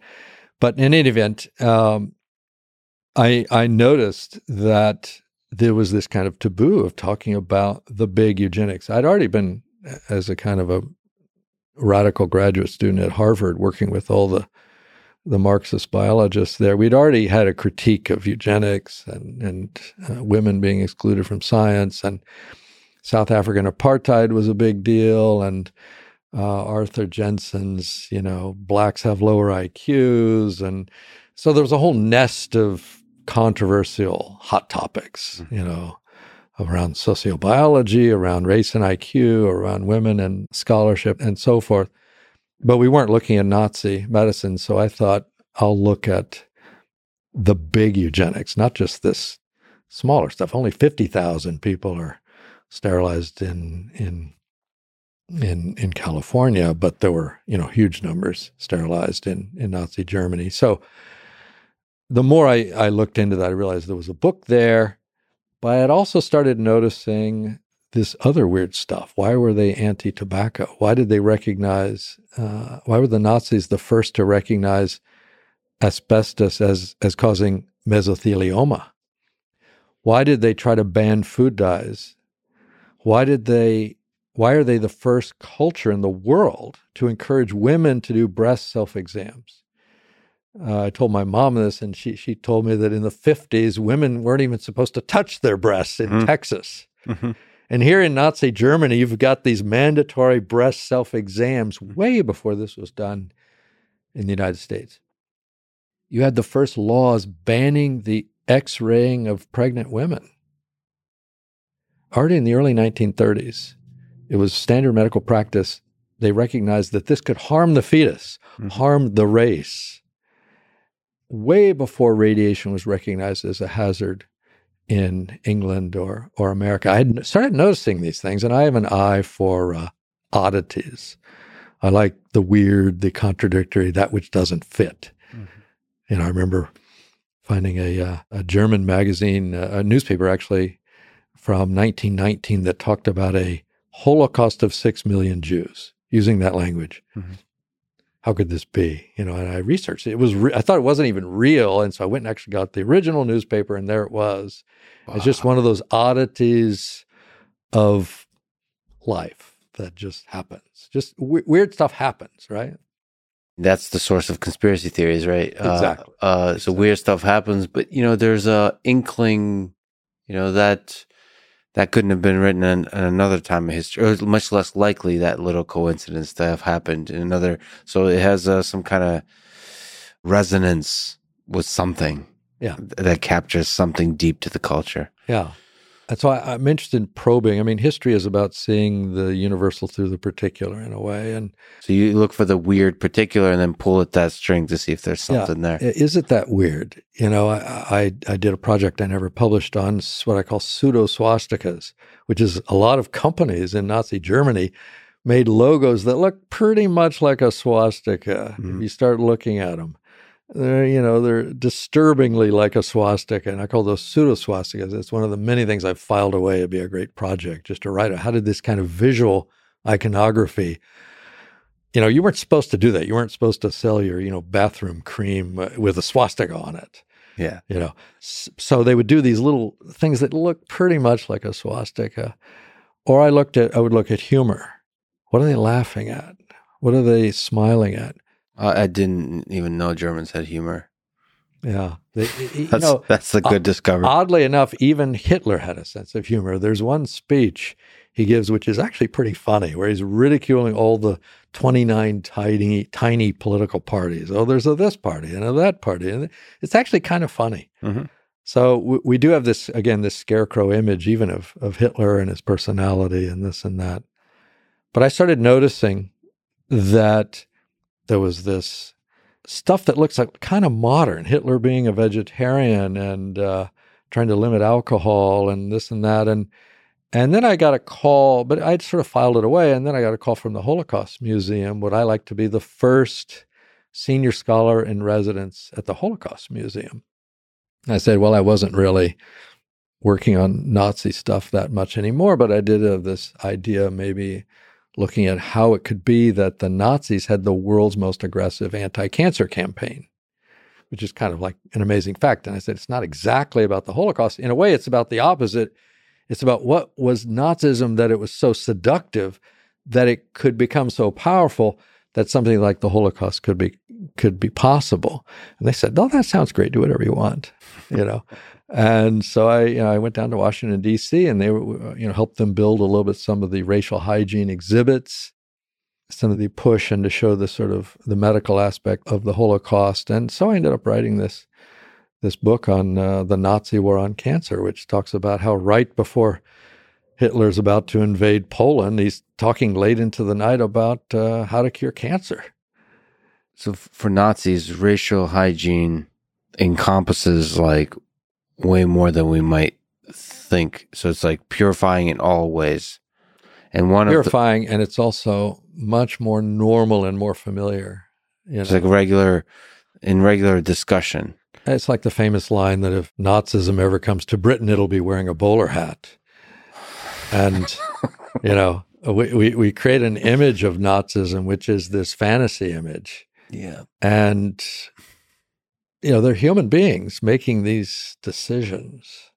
And when it's tied to things like removing cancer, so you're saying that kind of the the effort of purification walks alongside with this effort of fighting cancer, and then the final the difficult truth here is that there's a lot of innovation, you know, leading scientific innovation on fighting cancer. It's not a bunch of blind robots following orders. It's a period of massive innovation.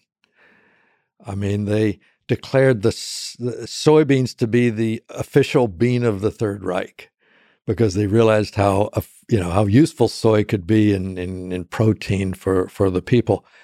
They built a whole car out of out of soybeans. They pushed for a whole grain bread, calling white bread a French revolutionary capitalist product. And and they're they're right about whole grain bread. It's better than you know. So allegedly, so far, so far that's what we think. We'll discover eventually that bread is the thing that's killing us. Uh, well, by the way, I'm eating mostly uh, meat, so mostly carnivore, and that's been a discovery for me. I don't care what like uh, I'm not making a general statement about the population, but me personally, how I feel, I, I like, I've discovered fasting. So I often, uh, like on days like this, when it's pretty stressful, uh, I'll eat once a day and only meat or mostly meat. And that's, that's amazing to me from a scientific discovery perspective that that makes me feel way better.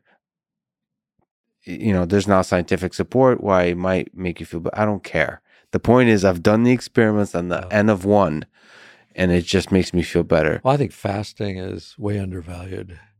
I mean, where do we get the idea you need three meals a day? I have a, a, a friend at Harvard, and he he'll go seven or eight days periodically without food. He drinks water, but he considers it a kind of purification. And you know, we're in a world where it's too easy to get food. Yeah. Right. We're in a world, I mean, most animals are living in a sense that they on the brink of starvation. But we have technologies and social conditions that allow it, it it's way too easy to to find a piece of cake or a donut. And that's not something we evolved with. We've been talking about purification in ne- negative context, but you know, there's appealing ways of of of minimalism, of removing things from your life, of of seeking, uh, especially for me being like OCD and and a scientist. I I do like this simplification of things yeah. of the this this taxonomy of things. I just recently um storage got uh, hacked by ransomware uh, for these these storage devices called QNAP NAS, and you know 50 terabytes of data locked up and you, I can't, so it's lost. But you know, it was at first it was a gut punch and it really hurts, and a bunch of stuff is gone. Um, but it's also uh, freeing. Yeah. Well, there's a uh, my favorite New Yorker cartoon is where the guy's about to die. Let's say he's 90 years old. He's got tubes in his nose. The very last words are, "I wish I'd bought more crap." uh, yep and that's now in this amazing world applies to digital world too. Like you don't need to store everything; you just live in the yeah. moment and, and, live for the people. That well, that's one of my fears of, of, Bitcoin is losing your password. I know, I know a, a friend, his son, you know, mined I don't know how many dozens of bitcoins and and lost his password. You know, and so what can he do? And there's a whole, I think, Silicon Valley episode about something like that where the three three comma club you know, asshole billionaire is trying to find his old uh, laptop with the password on it.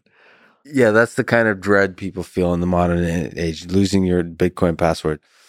Or for, for me, it'd be like LastPass password.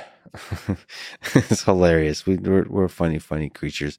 What um, what else can we say outside of cancer about medicine, about engineering? Uh, lessons about medicine, lessons about engineering and lessons about sort of applied science in Nazi Germany. Sort of before we leave the subject, is there some truths that resonate with you still that's applicable for today? Well, you know, historians celebrate contingency or, or at least recognize contingency. And we always say things didn't have to turn out the way they did. There were, uh, you can't always, you know, foresee what's going to happen. Um, and there were definitely missteps. And uh, the potency of that ideology was such that it, it, it, it trapped a lot of people. And I guess by the time it becomes essentially a wartime operation, that becomes very, very dangerous when it's blend, whatever the ideology is, once it's blended with uh, warfare, that's, that's catastrophic. One of the things that's ignored, I'm very interested in things that are ignored. And one of the things that we ignore now on, on something even like the climate catastrophe is the role of the military. I mean, there's a huge amount of carbon emissions from military operations. Again, just part of the loop we're not we're not closing. Well, military is really interesting because you know I'm a AI person, robots, and uh, most of my work when I was a, a PhD student was uh, DARPA and DoD funded, and I think that's probably true for a lot of science that's funded, uh, especially engineering, is funded by the military. And you know, again, I don't. Re- I really want to be careful drawing parallels between Nazi Germany and any anything else. but you know, there there is a sense in which I remember when I was a. It hit me when one one of the people close to me when I was a PhD, one of the faculty, um, she refused to take funding from from DoD from DARPA, and that was interesting to me. I thought, but what's the? I mean, it's not like you're not you're not taking a stand against the war. You just don't want to take money from tangentially associated military kind of efforts. And that little stand, I mean, that had an impact on me. You know, mm-hmm. that uh, at least it woke me up to the like this is something we should be very very careful with. For me, artificial intelligence is uh, you know much of the DARPA um, research on autonomous vehicles and all kinds of robotics, drones. I mean, that's pure research. Mm-hmm. Some of the biggest discoveries, like I didn't think of it as military. I thought of it as engineering and science. But then when the drums of war start beating, like say in some future time, all of that machine is already there to turn it into into now Lex is walking around and working on autonomous drones that are going to um, you know, swarm China or swarms whoever, some terrorist um, part of the world. And then all of a sudden, all my widgets are being used for that. That's why I've been waking up more and more to, uh, there's been something released called like the AI report. Eric Schmidt was one of the uh, co-authors of it, which is essentially saying that because China is developing autonomous weapon systems, U.S. should not ban autonomous weapon systems and should also be doing it. So basically, put AI into our weapons of war, mm-hmm. and that the that escalation, that race is terrifying. Uh, just like all the things you mentioned, but that particular mm-hmm. one for me is close because now too closely are the ideas of AI and war are mm-hmm. being linked. Very much, yeah. I mean, the, one of the things I think that is rarely taught in universities is what would you not do for money? Right. I mean, in a basic class on machine learning or even statistics or history, what would you not do for money? What should you not do for money? Uh, I have a lot of my own colleagues who work for big tobacco, you know, carrying water for them in court. A huge, essentially a mercenary army of historians, a vast undiagnosed, you know, essentially a hidden invisible army. They don't put it on their CVs. And it's going on. The same thing with a lot of the technical fields. What wouldn't you do for for money? At Stanford, there used to be secret PhDs, secret research projects. That was that was kicked off campus in 1971 with the whole 60s radicalism. But nonetheless, uh, individual professors still work for uh, all kinds of military operations. We're setting up a new school of sustainability at Stanford, and it's going to be pretty much in bed with big oil as well. Big oil is going to be funding a lot of that. Um, you know, what kind of influence? If they have a seat at the table, if they're giving money, if they're gifts, if their names are on certain projects, what influence is that going to have? This is what really bothered me. People don't often have they don't have integrity uh, in the way that I hope they would. This is one of the things I learned in academia. I think a lot of people for money, you know, if I give you a million dollars to murder somebody, I think most people would not. Right. Uh, a billion dollars, that number starts uh, decreasing, but it's still pretty like it, I think we would be happy with direct murder not being done for money, but like subtle stuff just pressures. And it could be with like, let me buy you a drink and just, you know, laugh about stuff, become friends. That's a subtle pressure. I'm very upset with how many people would just uh, unknowingly like tell themselves a story. Ah, what's the harm? And I see that with, uh, for example, me personally at MIT. A lot of people I admire, a lot of people I still admire, I'm friends of mine. I mean, for example, in doing autonomous vehicle research, there's car companies that fund that research. And the car companies say, no, of course, we're not going to influence anything. No, that's like you do, it's wide open. Do whatever you want. But the fact is, you know, they give millions of dollars. And I'm disappointed that actually a lot of scientists in that context are still afraid, even though legally it says they cannot, the, the car company cannot at all influence the research, they still le- start leaning slowly towards the ideas that that company espouses. And that's a harmless, perhaps, topic uh, yeah. versus big tobacco, but I, I would argue it has harm on innovation. Yeah. Well, it skews innovation. The, skews, yeah. What happened at Stanford was Philip Morris and the other big tobacco companies, they had a massive denial campaign to deny that exposure to someone else's smoke could kill you. When in fact it can. It kills tens of thousands of Americans every year, still. They set up an entire conspiracy body called the Center for Indoor Air Research and funded hundreds of scientists to basically say, you know, it's all genetic. If you get cancer, well, you had it coming. Right. Because of your genes, your ancestry, your hormones, whatever. Well, that was disbar that that that was broken apart through what was called the Master Settlement Agreement, but it it was rejuvenated and, and reinvigorated by something called the Philip Morris External Research Program, which continued with the same fax lines and executives funding universities like Stanford millions and millions of dollars. And when I came to Stanford, there were millions and millions of dollars being given to medical professors by Philip Morris as part of the Philip Morris external research program.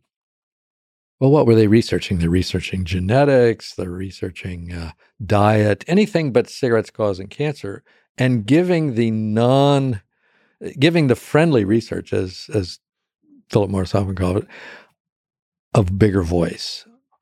They got money, they got job, you know, it it amplified that as a research tradition. Remember, there's nothing natural in a university about how many professors there are of human origins versus uh, AI. This is all a political decision in a very non democratic institution. It, universities are less democratic than the Vatican. You know, the at least the Pope is elected. Who elects, uh, you know, a president of a university or a dean for that matter? And so what happened was uh, I helped launch a campaign to get Philip Morris off campus. And people started coming out of the woodwork like, well, does this mean I shouldn't be working for the CIA? Does this mean I shouldn't be working for big oil? Does it's like, what? You work for big oil? And our faculty voted against pushing Philip Morris off campus. But Philip Morris got bad press from it. And so they voluntarily withdrew the entire program. So we started, it, it was kind of a, a lesson in that you can lose a battle, but win a war hmm. if you're doing the right thing. And so by standing up, even though our own faculty wouldn't you know, back us in kicking Philip Morris out of the medical school. Philip Morris did a cost benefit analysis, found, well, probably really not worth the kudos we get for, you know, embracing Stanford. So it can have an influence. And in this case, the influence was simply by rewarding, giving mm-hmm. voice to the people who were blaming cholesterol rather than cigarettes. And of course, we know that historically the tobacco industry created a lot of these theories, these alternative theories of what causes heart disease, that, that stress causes heart disease, that salt or that uh, anything but cigarettes. They funded that, that research to, to basically skew the, the whole research in their direction. You uh, edited a book titled Agnotology. This is an interesting term so you mentioned it earlier the making and unmaking of ignorance, where you explore the topic of ignorance, or the authors explore the topic of ignorance in different applications and different contexts. Oh, let me ask the ridiculous big philosophical question What is the nature of human ignorance? Well, the first thing to say is that it's infinite. uh, an Einstein quote or stupidity or something. I forget what it is. Yeah. Well, attributed. The, the point is that you know, there's there's probably trillions of planets in the universe, and we know one. You know, a tiny piece of one. But not only that, who are the we? I mean, we're all born as you know. We, we start as single-celled organisms, right? As some sperm and some egg get together. That's certainly ignorant, and then we're ignorant and ignorant. We're, each one of us there's an ontogeny of of knowledge, you say, but an ontogeny of ignorance as well. We grow up, we have to learn. But almost everything that has been known has been forgotten. If you think about the names of ordinary people, and names of the Neanderthal, did they even have names? Most of the history of the world has been forgotten. The few, we have a few shreds, a few traces that we try. History is a kind of resurrection project, a kind of archaeological project and a genealogical project where we look back and and we find traces, and and and it's very biased. Uh, I, am interested in, in, empires that we don't even know anything about, you know, and there, there are whole empires that have that are gone. If things don't leave a, a, written trace, you know, we know something about Mayan cosmology because we've got some of their stelae and a few of their codices, four codices, but we know that dozens that were burned by Diego de Landa, the you know inquisitorial Spanish friar who thought these were just uh, heresies and so burned. So that knowledge is all lost. Do you think there's a lot of like deep wisdom about reality that is lost forever? Of course. Of course. That's so sad. Well, it is sad, but the human condition is sad. I mean, but but then the, if we can study ignorance, that's also a positive thing. Agnotology, the study of ignorance, the study of the cultural production of ignorance, is really cultural production. Sorry to interrupt. Cultural production of ignorance. Yes, Yes, you can. So, so ignorance is not just a manifestation of what it means to be human. It's also forced back onto you through the culture. That's, that's the missing piece that people don't pay enough attention to. It's not a natural vacuum we explore like some empty cave. It's, it's, there are factories of ignorance. The tobacco industry, when they built their propaganda engines to deny that cigarettes cause cancer, they measured exactly how much ignorance could be created by watching one of their wow. videos. They would show that uh, watching one of their propaganda videos in the 1970s produced a 17% increase in the people not willing to say that cigarettes cause cancer. Wow. So this is this is I call it agnometrics. They actually measured the success of their propaganda, and I'm sure this has been done in in in, in marketing and in other fields as well. But the, the that framing of it somehow is um, terrifying because it, it seems like a very effective way to be scientific about how to sort of um, create doubt in the mind. Exactly, it's wow. diabolical, and and luckily we have some of the tobacco industries own internal documents, the one that, ones that were not destroyed. And we actually know we have some traces as to which ones were destroyed, and we know that the most sensitive were destroyed. And we know that some of the ones that were sequestered by whistleblowers or by you know, disgruntled spouses or whatever, that those contain the real gems and the truth. And one of the ones that was leaked already in 1981 was the Doubt is Our Product memo that we don't just make cigarettes, we make two products. We make doubt and we make cigarettes. We make cigarettes, but we can only keep selling cigarettes so long as we can keep selling ignorance. And that then becomes a template of sorts for climate denial and for all kinds of other denial engines that are produced by the 1500 trade associations in, in Washington, D.C. So this this is something new in the research enterprise of the world. After World War II, you have this enormous trust in science, trust in research. So, what could be more effective than big tobacco saying, look, we're supporting research. We want to get at the truth. We're funding hundreds of millions of dollars of research, which is what exactly what they did. What they didn't say was it was all an effort to distract from the truth that cigarettes cause cancer and and a million other diseases too blindness, amputation, all kinds of other diseases. All of that was hidden, covered up through a distraction process. Richard Nixon declares war on cancer in 1971. It's called the War on Cancer. Cigarettes were excluded, even though cigarettes cause a third of all cancers, all cancer deaths. Cigarettes were excluded because the tobacco industry successfully argued that cigarettes cause cancer is not a scientific fact, but a political opinion. Much like the argument that guns don't cause death, you know, pulling the trigger causes death, or shooters, or whatever. In other words, it's all about breaking down the chain of causation into pieces that serve your interests. So it's not that cigarettes cause cancer; it's the maybe the smoky them at most. The way they are even denying that. Uh, it's the fact you have lungs that cause cancer. It's it's blaming the victim, and they had a thousand ways to blame the victim. I mean, there's some legitimacy to this line of arg- argument, which is why it sticks. Which is figuring out what is the ca- causation of things is hard to figure out. A lot so of the politics of science have to do with which parts of the causal chain do you view as real or not real? When we say that carbon causes climate change, well, what causes carbon? If it's Exxon causing carbon, is it the person driving the car causing, or is it the Republican Party causing Uh, that, or is it the Tea Party causing that, or is it big tobacco and big oil controlling the Republican Party, or is it what? Is it, is it the Jews controlling the weather, which is where the conspiracy theories come in, or the lizards? Exactly.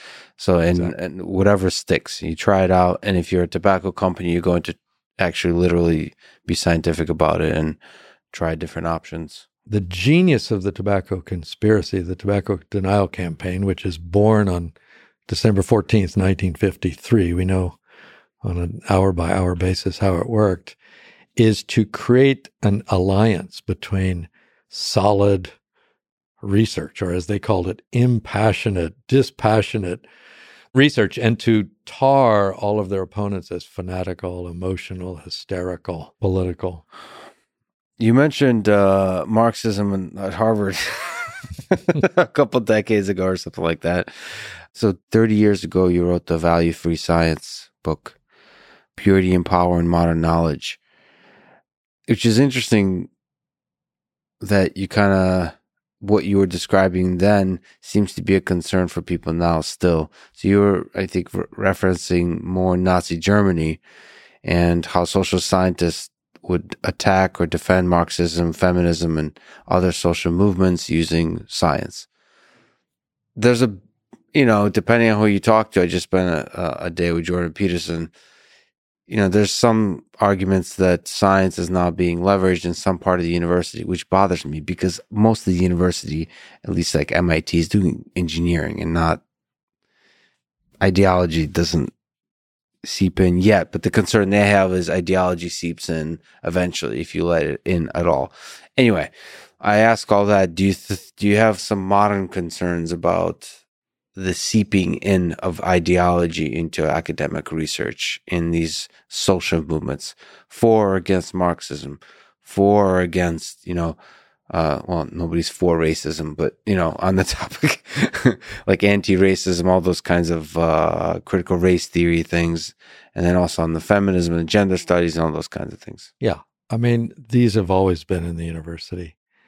when people have been most adamant in saying that science is a neutral, value free enterprise, it's times like the 1950s when there weren't blacks and there weren't even women in, in universities. So, what I discovered was that value neutrality or this ideology of that we are value free, it really arose as a defensive shield to prevent greater inclusion, to prevent, you know, questioning of the priorities of science, the practice of science, the nature of science. Now we're in a period now, I think, of a kind of inclusive revolution where people are realizing, well, we can't have, you know, universities that look too much like a certain way. There's probably going to be uh, in that omelet making, you know, there's going to be a few uh, eggs that get broken.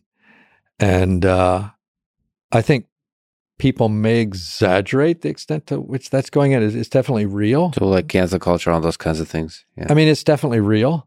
Uh, but it's also there, there, in a way, it's also a distraction from looking at big power in a university. If big oil is going to control or at least influence the direction of the sustainability school at Stanford, isn't that a bigger issue than than whether we have we can't say certain words on campus? In other words, there's eh, eh, eh, there's some very interesting and complex complex aspects to this, and uh, the idea that certain words should not be said, or that certain people should not be invited. An invitation to a university is always political. I mean, who do you invite? Who do you not invite? Much as an admissions process is, if a student is admitted to Stanford, what that really means is 96% of the applicants did not get in. They were rejected. They were canceled from a Stanford point of view. 4% are admitted. They call it an admissions committee. They should call, should call it a rejection committee. Yes. When we hire someone in, in my department at, at at Stanford, we get 300 applications and maybe we accept one. It's not a hiring committee. It's a non-hiring committee. That, that sounds like toxic cancel culture. All these rejections. Everybody should be accepted. In that sense, it's the essence of meritocracy. Is that selection is involved yes. in any hiring decision in any because in a way, when you were hired into a university, you were hired to control the means of production, at least part of it. And this part of the politics of it is invisible to the undergraduates because they are consumers and you're free as a consumer to eat whatever you want. But you're not free to own the means of production of uh, to, to say what's on the menu. And that's that's where the power is. You have to ask the question: Where's the power in the university? I think that, uh, like at MIT, the entire administration should get fired regularly and and more power put in the hands of faculty and students. there is an overgrowth that happens that it feels like administrators are more easily influenced by big tobacco than faculty. Maybe it's me being sort of romantic about the idea of faculty, but if you're in the battle doing the research, I feel like, well, I don't know. I don't know. I don't know. But it feels like uh, the, uh, the administration helps you delude yourself longer. So it prevents you from waking up. It's like, no, no, it's okay to take this fun. Oh, Jeffrey Epstein, it's okay. And oh, okay, so he got he went to prison. Let's just keep it a little bit secret. It's fine. Just keep taking the money. And I feel like that comes from the administration more than the faculty. Well, there's certainly a cult of celebrity, a cult of money. Donors have the remember in the whole scandal about the side door entrance uh, in in universities. There's always been the you know the front door and the back door with the the back door is the the the rich donors the kids of the rich donors yeah. the legacy kids that you still get um, so there are a lot of ways universities get corrupted they get corrupted through money they get corrupted through influence and that should be recognized. We're jumping around a little bit, but you, I read you also do work on human origins. So we we we, we mentioned this earlier. Let me ask another big philosophical question. Um, what, what what's human? What makes us human? What is human? And uh, where did that humanness come from? That's exactly the question we need to problematize because it's what I call the Gandhi question. It's like, uh, you know, Gandhi's asked, What do you think of Western civilization? And he says, It would be a good idea. You know, and so when did humans evolve? You know, well, not yet. so we don't talk about, you know, when did, you know, we, we talk about the rise of modern humanity. And what's happened in the last 50 or 60 years or so, which I think is a good thing intellectually, is that we've smeared out humanness to mean many different things. It's not just tool use, it's not just upright posture. Upright posture goes back at least 5 million years. Tool use goes back at least two and a half million years, stone tool years. But since wasps and chimpanzees use tools, then it's got to be even older. So that that's actually one of the things I'm interested in is how have different notions of what is human influenced our theories of human origins. And in particular, there, there's sort of the problem what I, of what I call like sodomy in the uncanny valley, which is how long ago would you be willing to date someone, say, someone that existed, say, 5 million years ago, 10 million years ago, hmm. 3 million years ago? In other words, when is it? Like date or one night stand? I mean, uh, either one. Strong. Okay. Either one. All right. Let's say be the, the, the mother of your children. Um, That's a lot of commitment, but yeah. but it's an interesting question because after World War II, as a result of Nazism, no one wanted to be the one to say that this particular fossil we've just found was anything less than fully human. So there's a projection of humanness arbitrarily back into the past. So that even these little monkey like creatures, Ramapithecines, Ramapithecus, were being declared to have folkways and mores and language, which is ridiculous. No one wanted to be wanted to say that Neanderthals were anything less than fully human. So it's a very interesting question at what point are they us? I mean, human origins is very much an identity quest. It's when did we become us? Which sort of begs the question what are we? Who are we? Um, and how much is that is the hardware evolution question versus the software? Like what the actual development of society? Like, can't you argue that we became human with uh, with agriculture? I mean, can't you argue that we became human with the industrial revolution? Well, certainly by then, they are us. But agriculture is only 12,000 years ago. That's a blink in the eye, right? That's, that's yesterday. It's interesting. Prior to the 19th century, most scholars thought that the pyramids were at the beginning of time. Essentially, they were closer to the beginning of time than they are to us. Now, it's a blink in the eye. You know, we use the metaphor of a, of a meter. You know, the earth is 5 billion, so that's a meter the natural history of upright humans is 5 million. So that's that would be like one millimeter. It'd be the thickness of the white of your fingernail. Mm-hmm. And then the pyramids are 5,000. So that's a thousandth of a millimeter, a micron, which is the amount taken off when you brush your yeah. fingers on your your jacket. Yeah. So the there's a natural history of humanity, and then there's the history of our constituents. We're all stardust mm-hmm. because all of our complex atoms began in supernovas many billions of years ago. But upright posture, 5 million, agriculture, only a few thousand years ago. We cultivate dogs, a couple hundred thousand years ago. So those are Paleolithic instruments. Cats mm-hmm. are Neolithic instruments because they're used to kill vermin. Dogs are used to to hunt with us. But there is what you say this coevolution, our social aspect yeah. and our physical aspect. Even the fact that we that we have whites of the eyes. We're the only animal with whites of the eyes. And the whites of the eyes tell intent. They tell direction. They tell interest. They know if, yeah. if you look at something, I can tell what you're looking at because there's a lateral resolution. I can tell what you're looking at. That's recent. And the people who do reconstruction for museums, they want to create what I call an ethnographic identity with the viewer. And so they fantasize about all these other early hominids, non human, pre human hominids, if that's a word, as having eyes like us, but they probably didn't. Hmm. And they were probably not self aware, at least the early ones can't have been self aware the way we are, insofar as we are. They may not have spoke. So I'm interested in basically when did we become what we think is human? It's clear that when we start burying the dead and making jewel making jewelry and and hmm. uh, when we in, in, a sense invent fantasy, when we invent deception, mm-hmm. that's human. That's fully human. We become human by thinking there's a world that really is not. I mean, that's that feels like we're start to operate in the space of ideas more and more.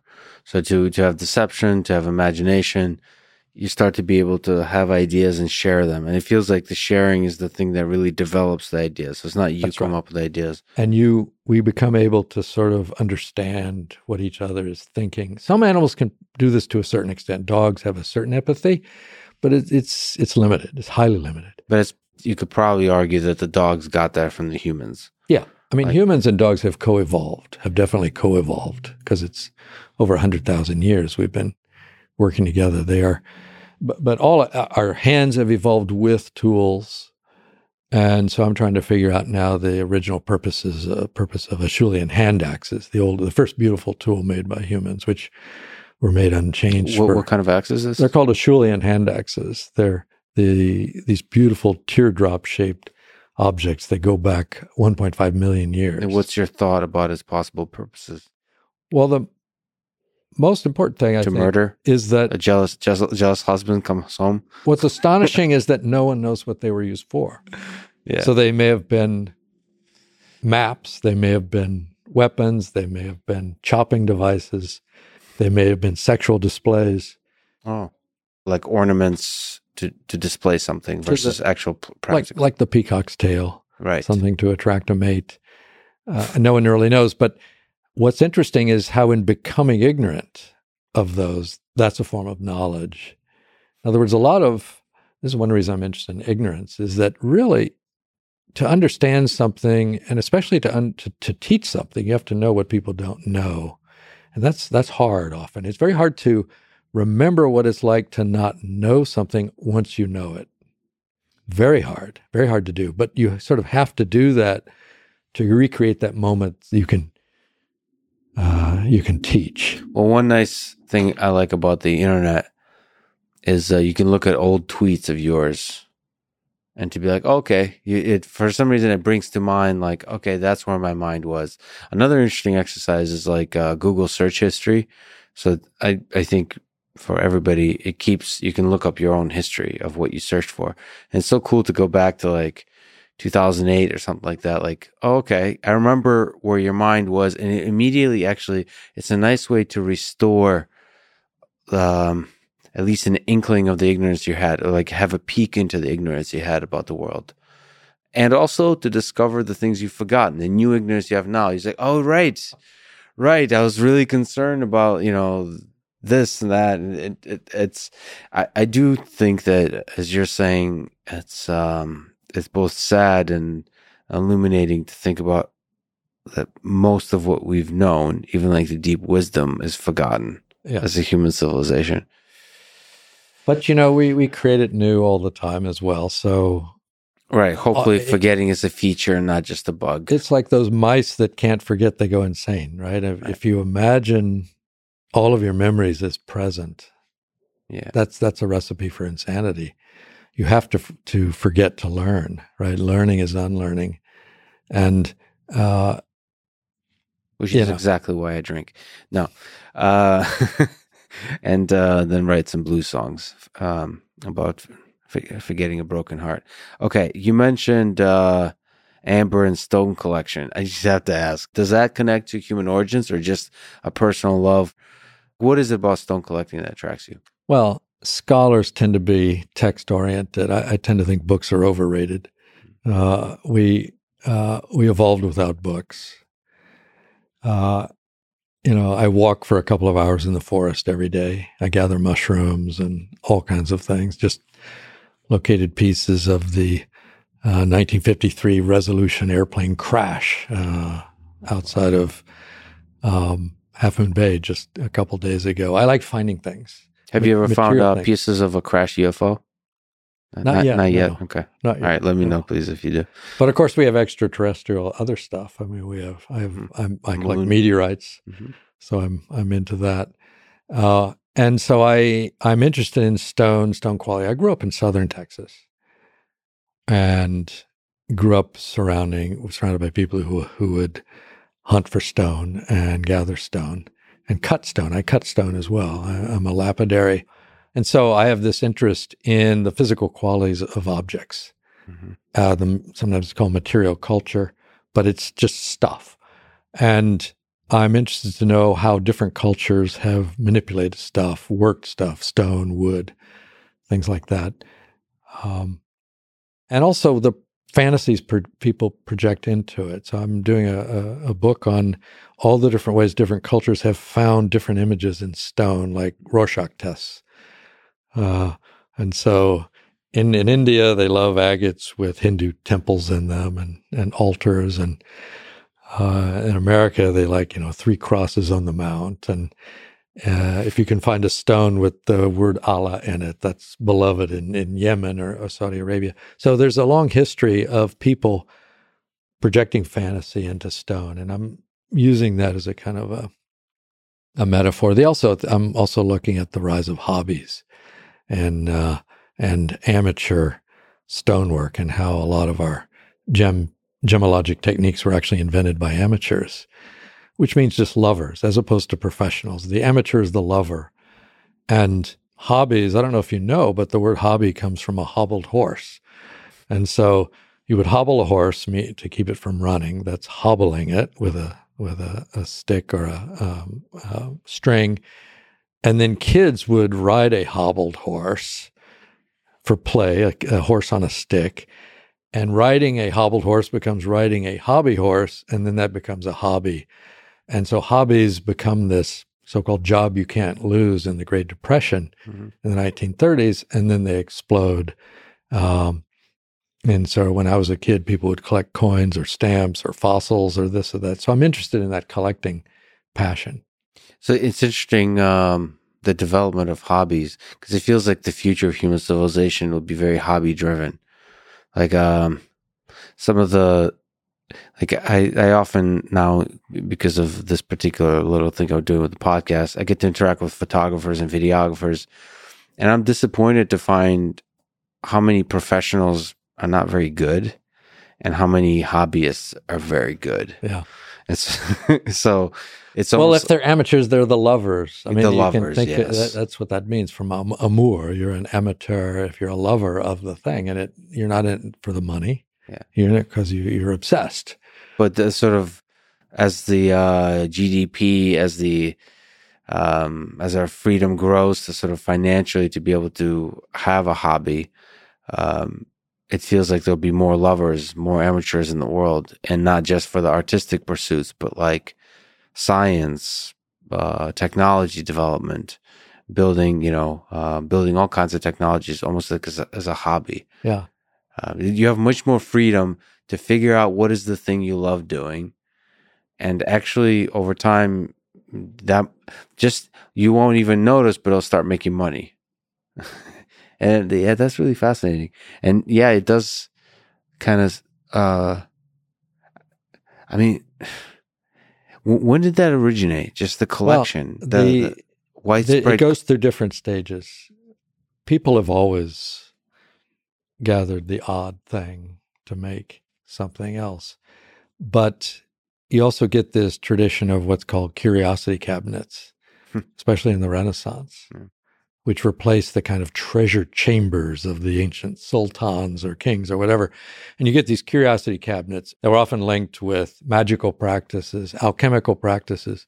People would gather bezoars or they would gather, they would have an alligator hanging from the ceiling or they would have a rare, you know, shrunken head or whatever.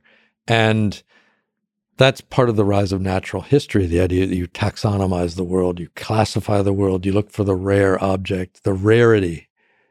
And rarity still is a, is a kind of virtue, like the recent news about trying to figure out ball lightning. When I was growing up, ball lightning was the big question. Does it exist? Does it not exist? And now there's new evidence of how it actually might. Wait, what? exist. Really? There's new evidence? Yeah, there's. 'Cause New I grew up with that. Uh, my dad, when I was young, told me, I asked him, like, how do I win a Nobel Prize? He said, uh, invent a time machine or figure out how ball lightning works.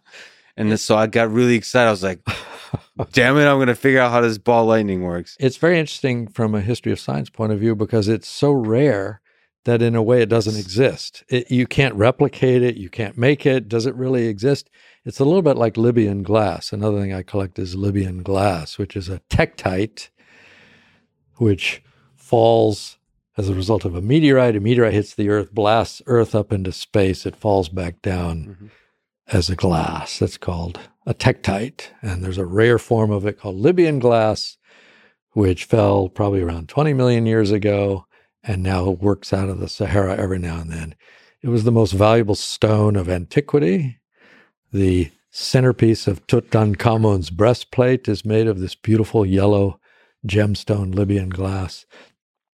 So, rarity is something that, that the hobbyists have always liked to, Mhm. to cherish. The rarity, the odd, and, and science has a kind of often aversion, has a kind of a love hate relationship with rarity and novelty. Science is often trying to pursue novelty to make discoveries.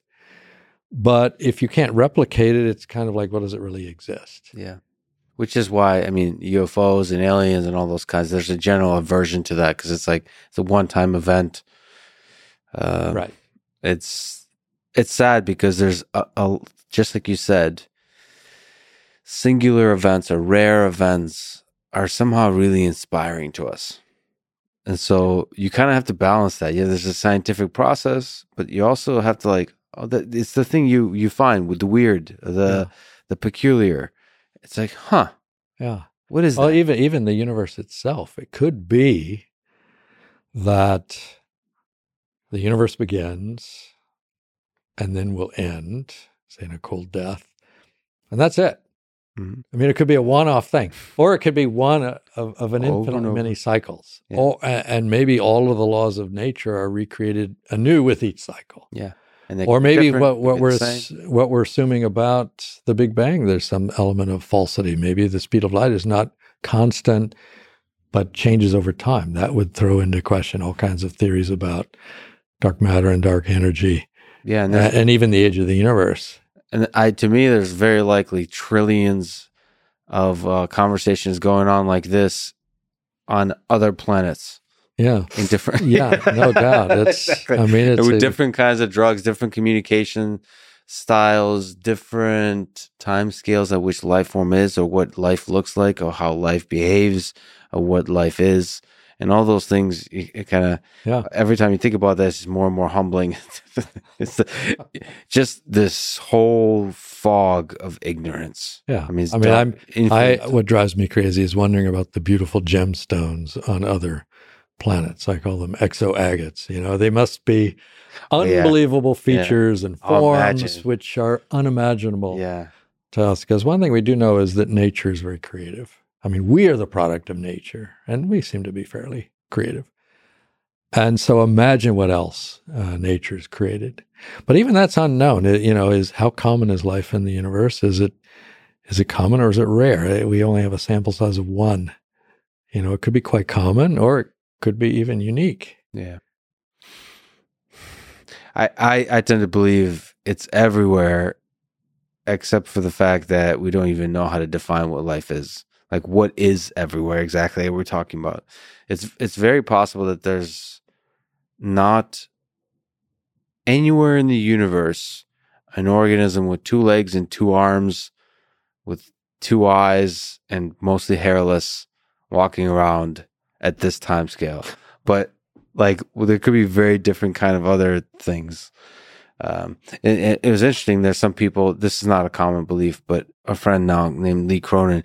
He's a he's a chemist and uh, biologist, and he believes that if we ran evolution over and over and over and over on Earth, you get very different. Not, not just you wouldn't just get different organisms; you get very different biology. Yeah, it's quite And- possible. Yeah, And that's a weird thing. To, I mean, most Yeah. people kind of assume, well, it kind of, you know, you, it fits to the environment, and you're going to get similar things, maybe not humans and so on, but to get very different biology, like starting from the bacteria to the, you know, Yeah. just how well, the idea that it would be DNA based DNA based. on right? some other planet that seems to me like saying they're speaking Swahili on some other planet. I mean, the odds of that particular architecture, I think, are infinitesimally small.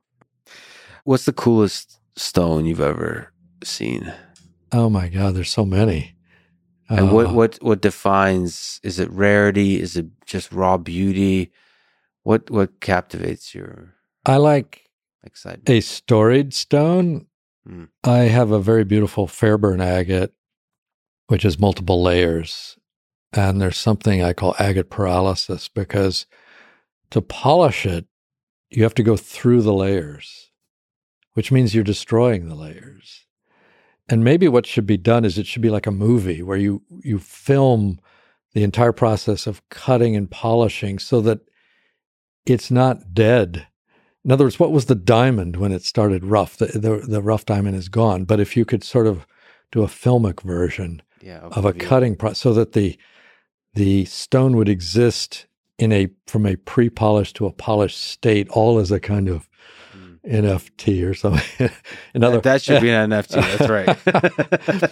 so the other thing I fantasize about is how pattern recognition technology will probably in the future allow us to discover all kinds of amazing stones, including, for example, fossil skulls, fossil skulls of humans. Hmm. Now it's kind of a chance process that you discover a skull in East Africa, but why not have a drone moving constantly, scanning for pattern recognition of human skull, human teeth, very slowly, and Just then on the surface, you mean? just above the surface, just 10 feet above the surface, 20 feet above the surface. No, no, no. Sorry. You, you think you'll be able to find skulls on the surface? Yes. Yes, in the middle of a place that no one has looked. Which and these areas are vast, right?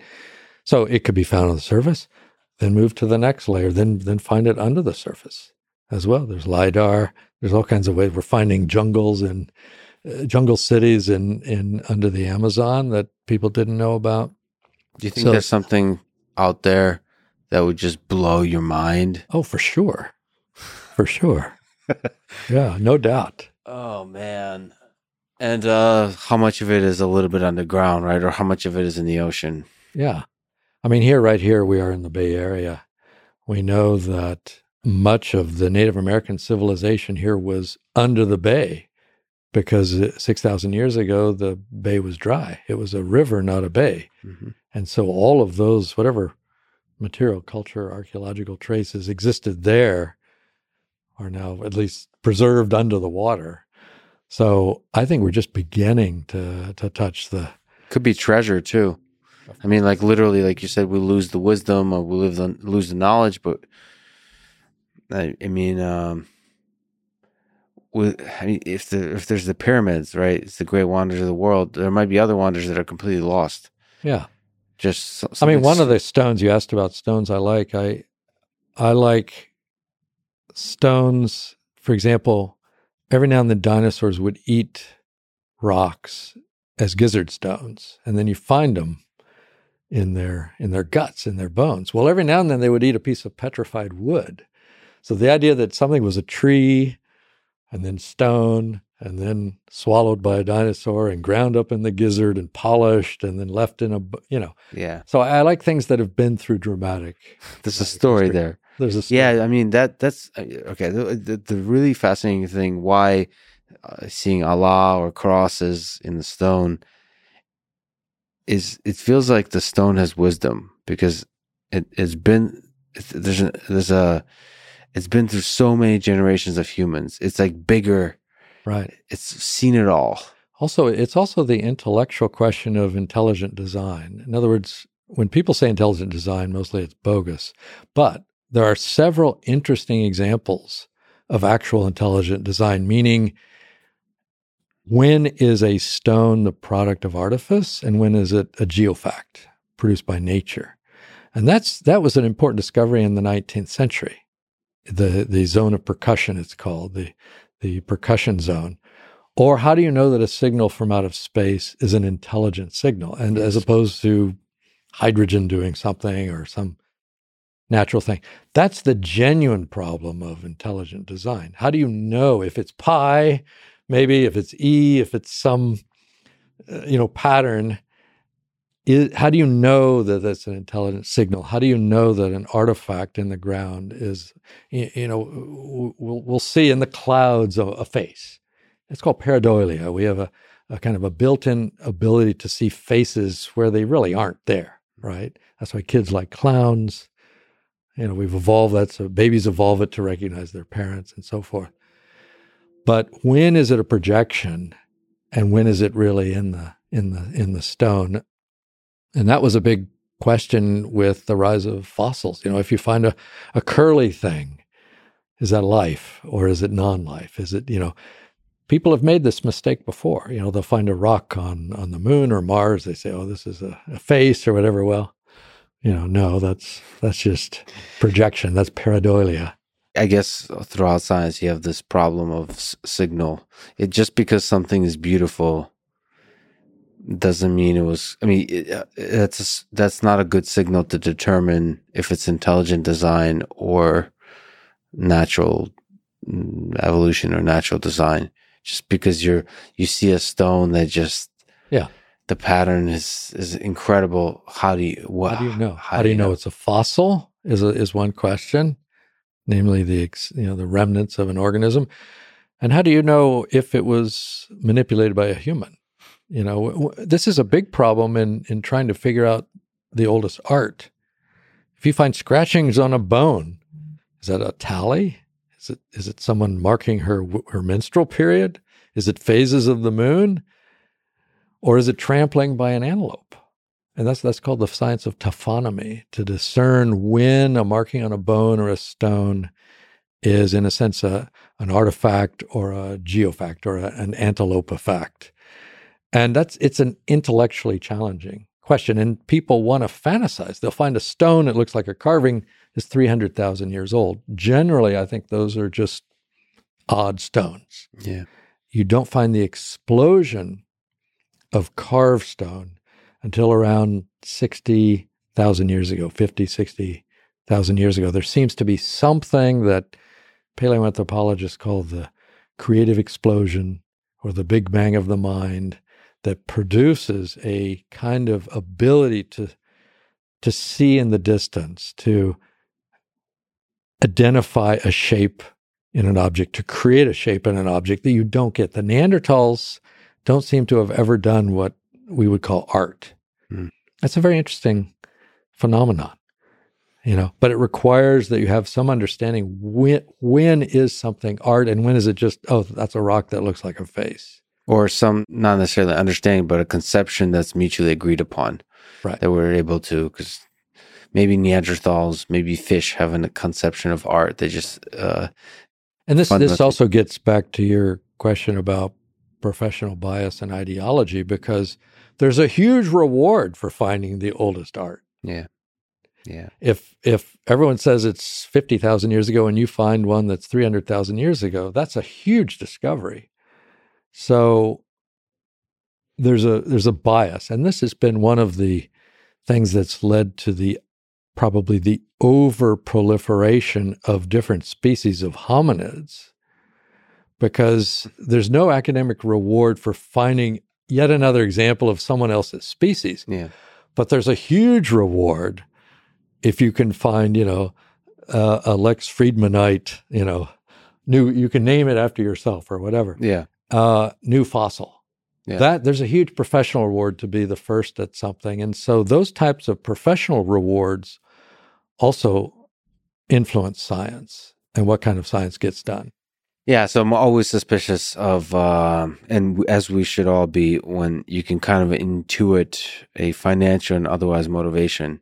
I mean, that's actually often in the modern age where I'm suspicious of conspiracy theories. It's not that the logic doesn't make sense or something like that. I personally actually just enjoy conspiracy theories. I've been listening to um, flat earthers discuss stuff recently. It's kind of exciting for some it's reason. Fascinating. Yeah. It, it's like because because I consider like, what if it's true? It's exciting to discover together. Like, think through first principles. Like, what does the world look like? It's exciting. I mean, that's it's the childlike discovery of a new idea. Uh, but the the reason I'm skeptical of a lot of conspiracy theories is when I see how popular you can get pr- propagating those conspiracy theories, how quickly you can form a large movement, and it's like, hmm. Like, uh, well, on such thin evidence, it's like if Loch Ness exists, there's just one. I mean, how does the reproduction work on that? See, how, do, but- how do you talk about an animal that has only one in a population? It just doesn't. Some of the things don't make sense. No, but see, this is the logic side. I don't even go that far. I, I, I, the fact is, if you say there's a Loch Ness monster, I just see how quickly the idea spreads in popularity. It's the people are hungry to discover something new, just like you mentioned uh, with with the hominids. And I'm very suspicious of a, where there's like a strange hunger for ideas, because then they're they're less likely to be objective and rigorous in considering the validity of that idea. I'm not going to the logic because actually, flat Earth is pretty logical. Yeah, very logical. If- you're Logic is not the problem. right, so it's but it's, it spreads really quickly, and I and I once again with conspiracy theories, I think it represents. It's you have to think about the cause of causes, or cause of cause of causes, like you talked about, which is like it represents some deeper uh, fragmenting of the the common humanity. We have the the the trust in the in the in the big community that is science and the big community that is government, all Yeah. that kind of stuff. Yeah. Well, that's why things like ball lightning are cool because it's like the scientists denied it, but here it is. Exactly. and, uh, Exactly, and that's ultimately ends up. Everyone said I was insane, but uh, and but it's still exciting. You said there's some breakthroughs. I need to look it up. Uh, yeah, that's really check cool it out. It's pretty exciting. Yeah, there's some new theories of how it actually might. Because I think I mean there's obviously several ways to prove that. Like one of them is to, to recreate in, in the lab, which that's is the prob- gold standard. that's probably very very difficult. Um, just because we're on the topic of rocks, I, uh, I don't know if you've heard about this interstellar rock that flew through our uh, called Oumuamua from Yes, that yes, uh, the cigar shaped one. the cigar shape. Was a fan of rocks. What do you think about that one? So Well, I think that generally, I mean, when the people were speculating it might be a spaceship, I thought, come on, rocks do all kinds of crazy things. They do a lot more than you realize. They can do unbelievable, unbelievably cool things. There are parts of the desert there in, in Utah where rocks move and create these long tracks. And it's now we know it's from liquefaction and and and and wind and various other things, but they're still unbelievably cool. Rocks can do almost anything. And so just the fact that one comes from outside the solar system doesn't mean it has to be a spaceship. So, but nonetheless, I thought it was awesome. I thought it was really, really cool. And I, I sort of wish it would happen more often. I kind of hope it's trash from another alien civilization. That'd be fantastic. Because if you're uh, if if humans are all a lesson that we produce like more trash than we do intelligent signal. so the first thing to reach other civilizations, I feel like, would be our trash, our pollution, Yeah, yeah. be- before the intelligence signal reaches them. You mentioned this interesting term, Russianist. Uh, the things we do for love. For some reason, you went to Germany. Yes. Uh, so you, you said you're pretty eloquent with German. Yeah, like I, you. I learned German. Yeah. Did you ever learn Russian a little bit? I did learn Russian. Yeah. I studied actually Russian as an undergraduate at Indiana University for several years. And then I wanted to do a Rush. I wanted to do Russian and Chinese as a graduate student because I thought this is kind of the future. And Harvard said, no, it has to be French and German. And so I essentially gave up on my Russian and Chinese. And uh, the other part of that story is nonetheless, I wanted to do something with Russian. I wanted to study how much the Lamarckian ideology in biology in Russia at the time that led to their distrust of genetics under Stalin had to do with the fact that genetics was being pushed by the Nazis. Mhm. And we tend to see those literatures in isolation. The Nazi, Nazis were racist, the Russians were you know, environmentalists biased by Lamarckian theories of heredity and, and rejected that part of Darwin. When they're right next to each other at the very same time, there must be a connection. And so I started reading into this, and I was uh, actually got a Fulbright to go write a book on this, mm-hmm. and uh, canceled all my classes. I was teaching at the New School for Social Research at the time, and uh, I was I couldn't get a visa into the Soviet Union. I was just barred admission for uh, for doing this project, looking this project. at uh, how Stalinist science had this anti-Nazi aspect which we've overlooked. Which year was this? This was when the Soviet Union was still together. Yes, yeah, it was in the uh, late 1980s, but before it, Gorbachev was in power, but it wasn't before 89. But still, then there was a careful um, attention to. Well, you never know how careful it was, or or through just... the cracks, or you never know when something fails. You, you, don't always know why it failed. But I was very disappointed, and it sort of ended that that project. I didn't have access to archives on it. I could have obviously done it later, but uh, you know. So like there was that curiosity initially, but and then you focused on Nazi on the on the Nazi side of. Uh, yeah, I mean the other thing was I was trying to figure out where to go for for a Fulbright on a, on a different year, and I wanted to go to China.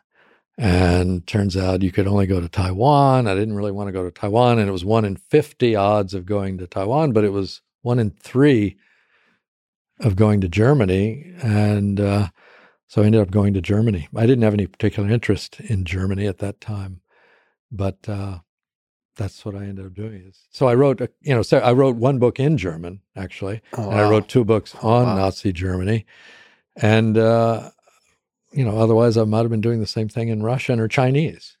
Yeah, those are. in, in other words, history chooses us as much as we choose history, right? And those are really powerful cultures, right? Um, Maybe can you comment on the German and the Russian and the Chinese? How much language when you were reading those medical journals? How how much are you able to understand? How important is it to understand language deeply in order to understand the culture? Did you struggle? And uh, the opposite of that, did you find the beauty of the moment, like uh, richly understand the moment because you had a hold of the language? Well, in the Russian or Chinese case, no, I never got that far with it. I knew enough. I could read some Russian and I could tell there were anthropologists who were anti Nazi and therefore anti genetics. And they saw genetics as essentially Nazi. And that was enough for me. I know there's something there, but I didn't have enough time. I wasn't allowed to go and, and actually research it. In the German case, you never fully know a language. Uh, you know, we don't fully know English. Um, there's always more to learn. I'm always learning new. I, I, I didn't know the word dun uh, last year, D U N, I mean, some kind of brown color. Mm-hmm. And I'm always finding new words. You know, it just kind of, the words are, are near infinite as well, right? And, and new combinations. I've coined several words too in, in, in my life. And, um, but it did help understanding the humor, understanding the romance, you know, and mainly just plowing through all of these medical journals, one after another after another. There's a kind of a voyeuristic aspect to looking into this lost world. You're reading texts by people who are who've died long ago. And direct, it's not like reading books by famous people. It's like real people. It's real people, and they make mistakes and fascinating little stories. I, I was looking at how the Nazi tobacco industry had their own denial campaign, which was pro Nazi, but and pro tobacco, even though the Nazi regime was anti tobacco. And they developed a lot of these rhetorical tricks that were later used by the Americans, like, oh, you can't trust that evidence, it's merely statistical. You can't trust the animal experiments because all it proves is that mice should not smoke.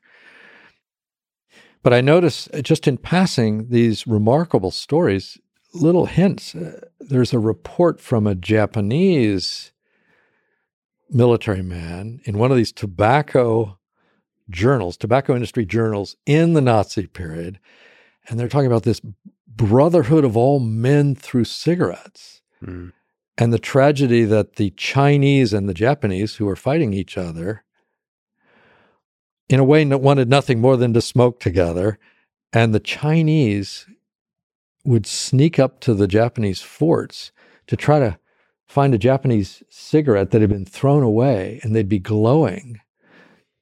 And the Japanese knew this and they would throw their cigarettes out. The Chinese would come and then the Japanese would kill these Chinese.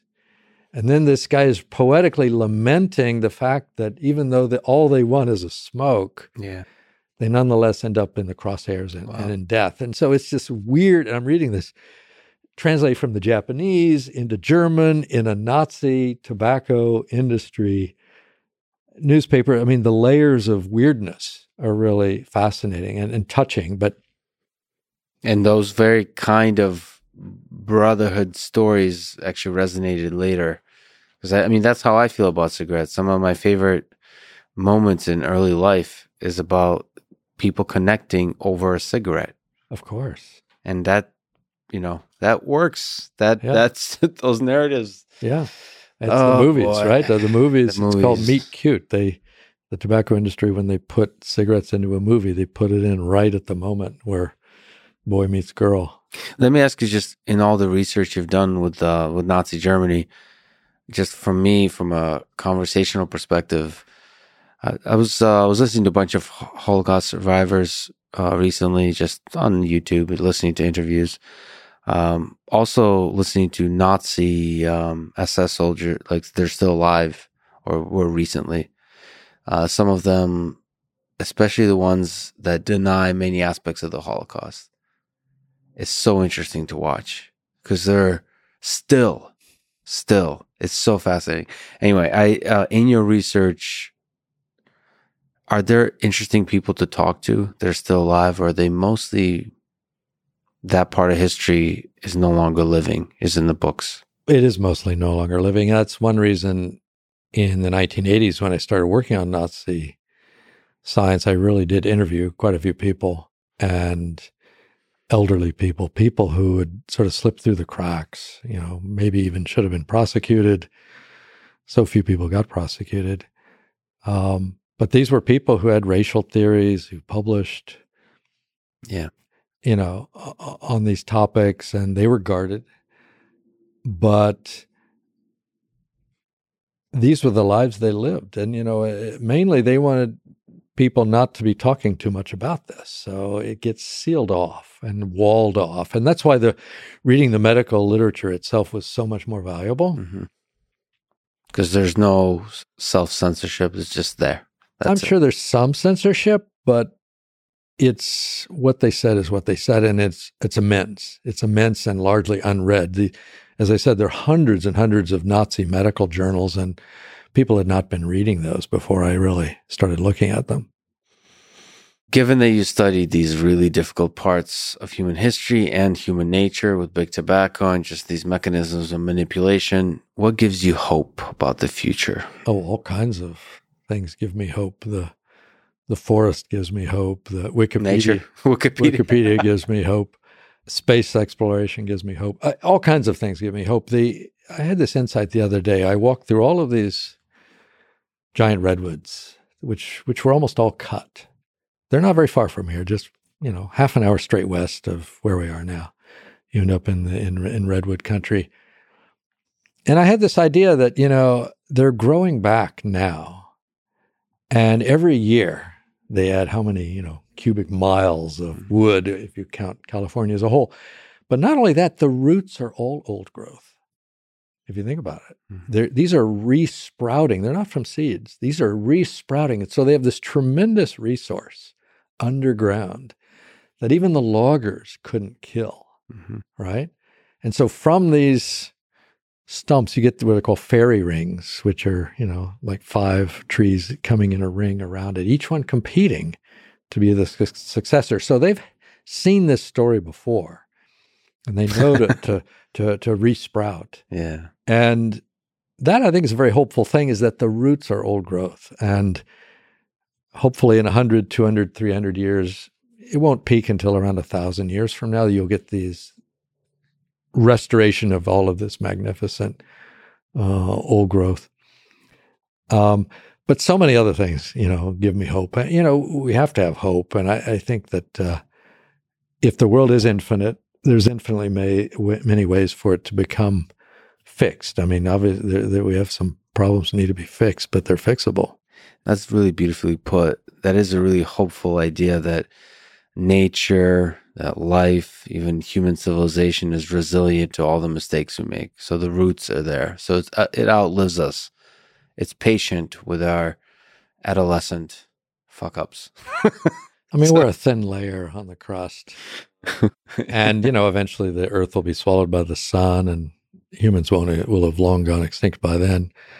Um, but yeah, there's all kinds of round, grounds for hope. Uh, so us being a, a, a, thin layer of crust, what do you think the, is the meaning of this layer? What's the meaning of human existence? What's the meaning of life? Well, I think it depends who you're talking to. If you're talking to a raccoon, it might be one thing. If you're talking to an old growth tree, it's making sure you're straight up, upright, and not, you know, on a slippery what slope. fish. yeah, fish. I guess they're trying to avoid the hook. Yeah. Right? No fish ever when they take the bait, no fish in the world has ever said, "I hope I get hooked." Um, and that's that's one of the problems with tobacco is that there's all this bait and people get hooked.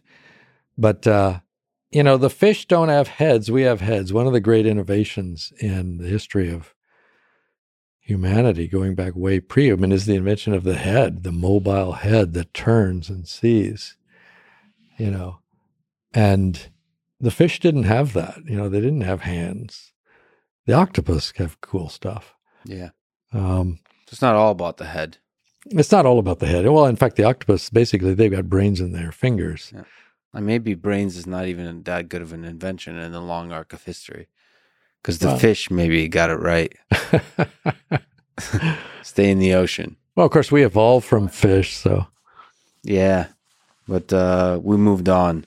Is there a why to this, uh, or is it just the way it's? It's like the current. It's just it's just like these pockets of interesting complexity pops up, like like Allah showing up on a rock. this is what human civilization is. This weird little thing that showed up on a rock, and then it'll disappear. Well, we are probably the most remarkable creation that nature has ever belched forward. We're probably the only one, if you don't count the KT meteorite that just almost destroyed the Earth. We're the only ones that really have the capacity to destroy the Earth. Um, I'm fascinated by the meteorite that wiped out everything bigger than four feet long. You know, the the Mount Everest sized meteorite that hit the Earth 66 million years ago and destroyed most species in, in the water and on land. There could have been some smart folks around then too. Well, actually, one thing I like to think about is that 232.3 million years ago and 232.4 million years ago, that's 100,000 years. That tiniest of a sliver, maybe a millimeter in most parts of the earth. It's enough time for a species of dinosaur to become intelligent, build a civilization, and go extinct with no traces. And uh, maybe that happened. Our ignorance can fully engulf the fact that that happened. oh, the the beautiful self importance of us of us humans. Uh, it's easy to forget that multiple intelligent civilizations could have lived on Earth. It's possible and gone extinct, or even life may have evolved more than once. Not only that, but it proto life may still exist and we are not even looking for it. You know, some type of clay that became life may still exist and people uh, one thing i like to think about is is always what is the before time that is now? I remember lecturing about this right before covid and it's sort of like what is the what is the our world now that will say what was it like to be then before? Yeah before. And that's the world we live in. We live in a before time for something we really can't predict. Probably physical uh, you know, appendages, and, and, you know, and being in person, being able to touch each other or wanting to touch each other, versus being in the di- digital world, right? This whole idea of the metaverse and more and more moving into a digital space. What was it like being born before most of your your life wasn't on the computer? Yeah. Um, it's pretty damn good for the record, but maybe I don't know the alternative. Robert, this is a fascinating conversation. Thank you for taking us through some dark periods of human history, but I think they contain a lot of lessons for today that science is often inextricably connected to our values, to our ethics, to our politics. And that's something we have to contend with. So your work is really important and thank you for shining a light on it. Thank you. Thanks for listening to this conversation with Robert Proctor. To support this podcast, please check out our sponsors in the description. And now, let me leave you with some words from Carl Sagan. Somewhere, something incredible is waiting to be known. Thank you for listening and hope to see you next time.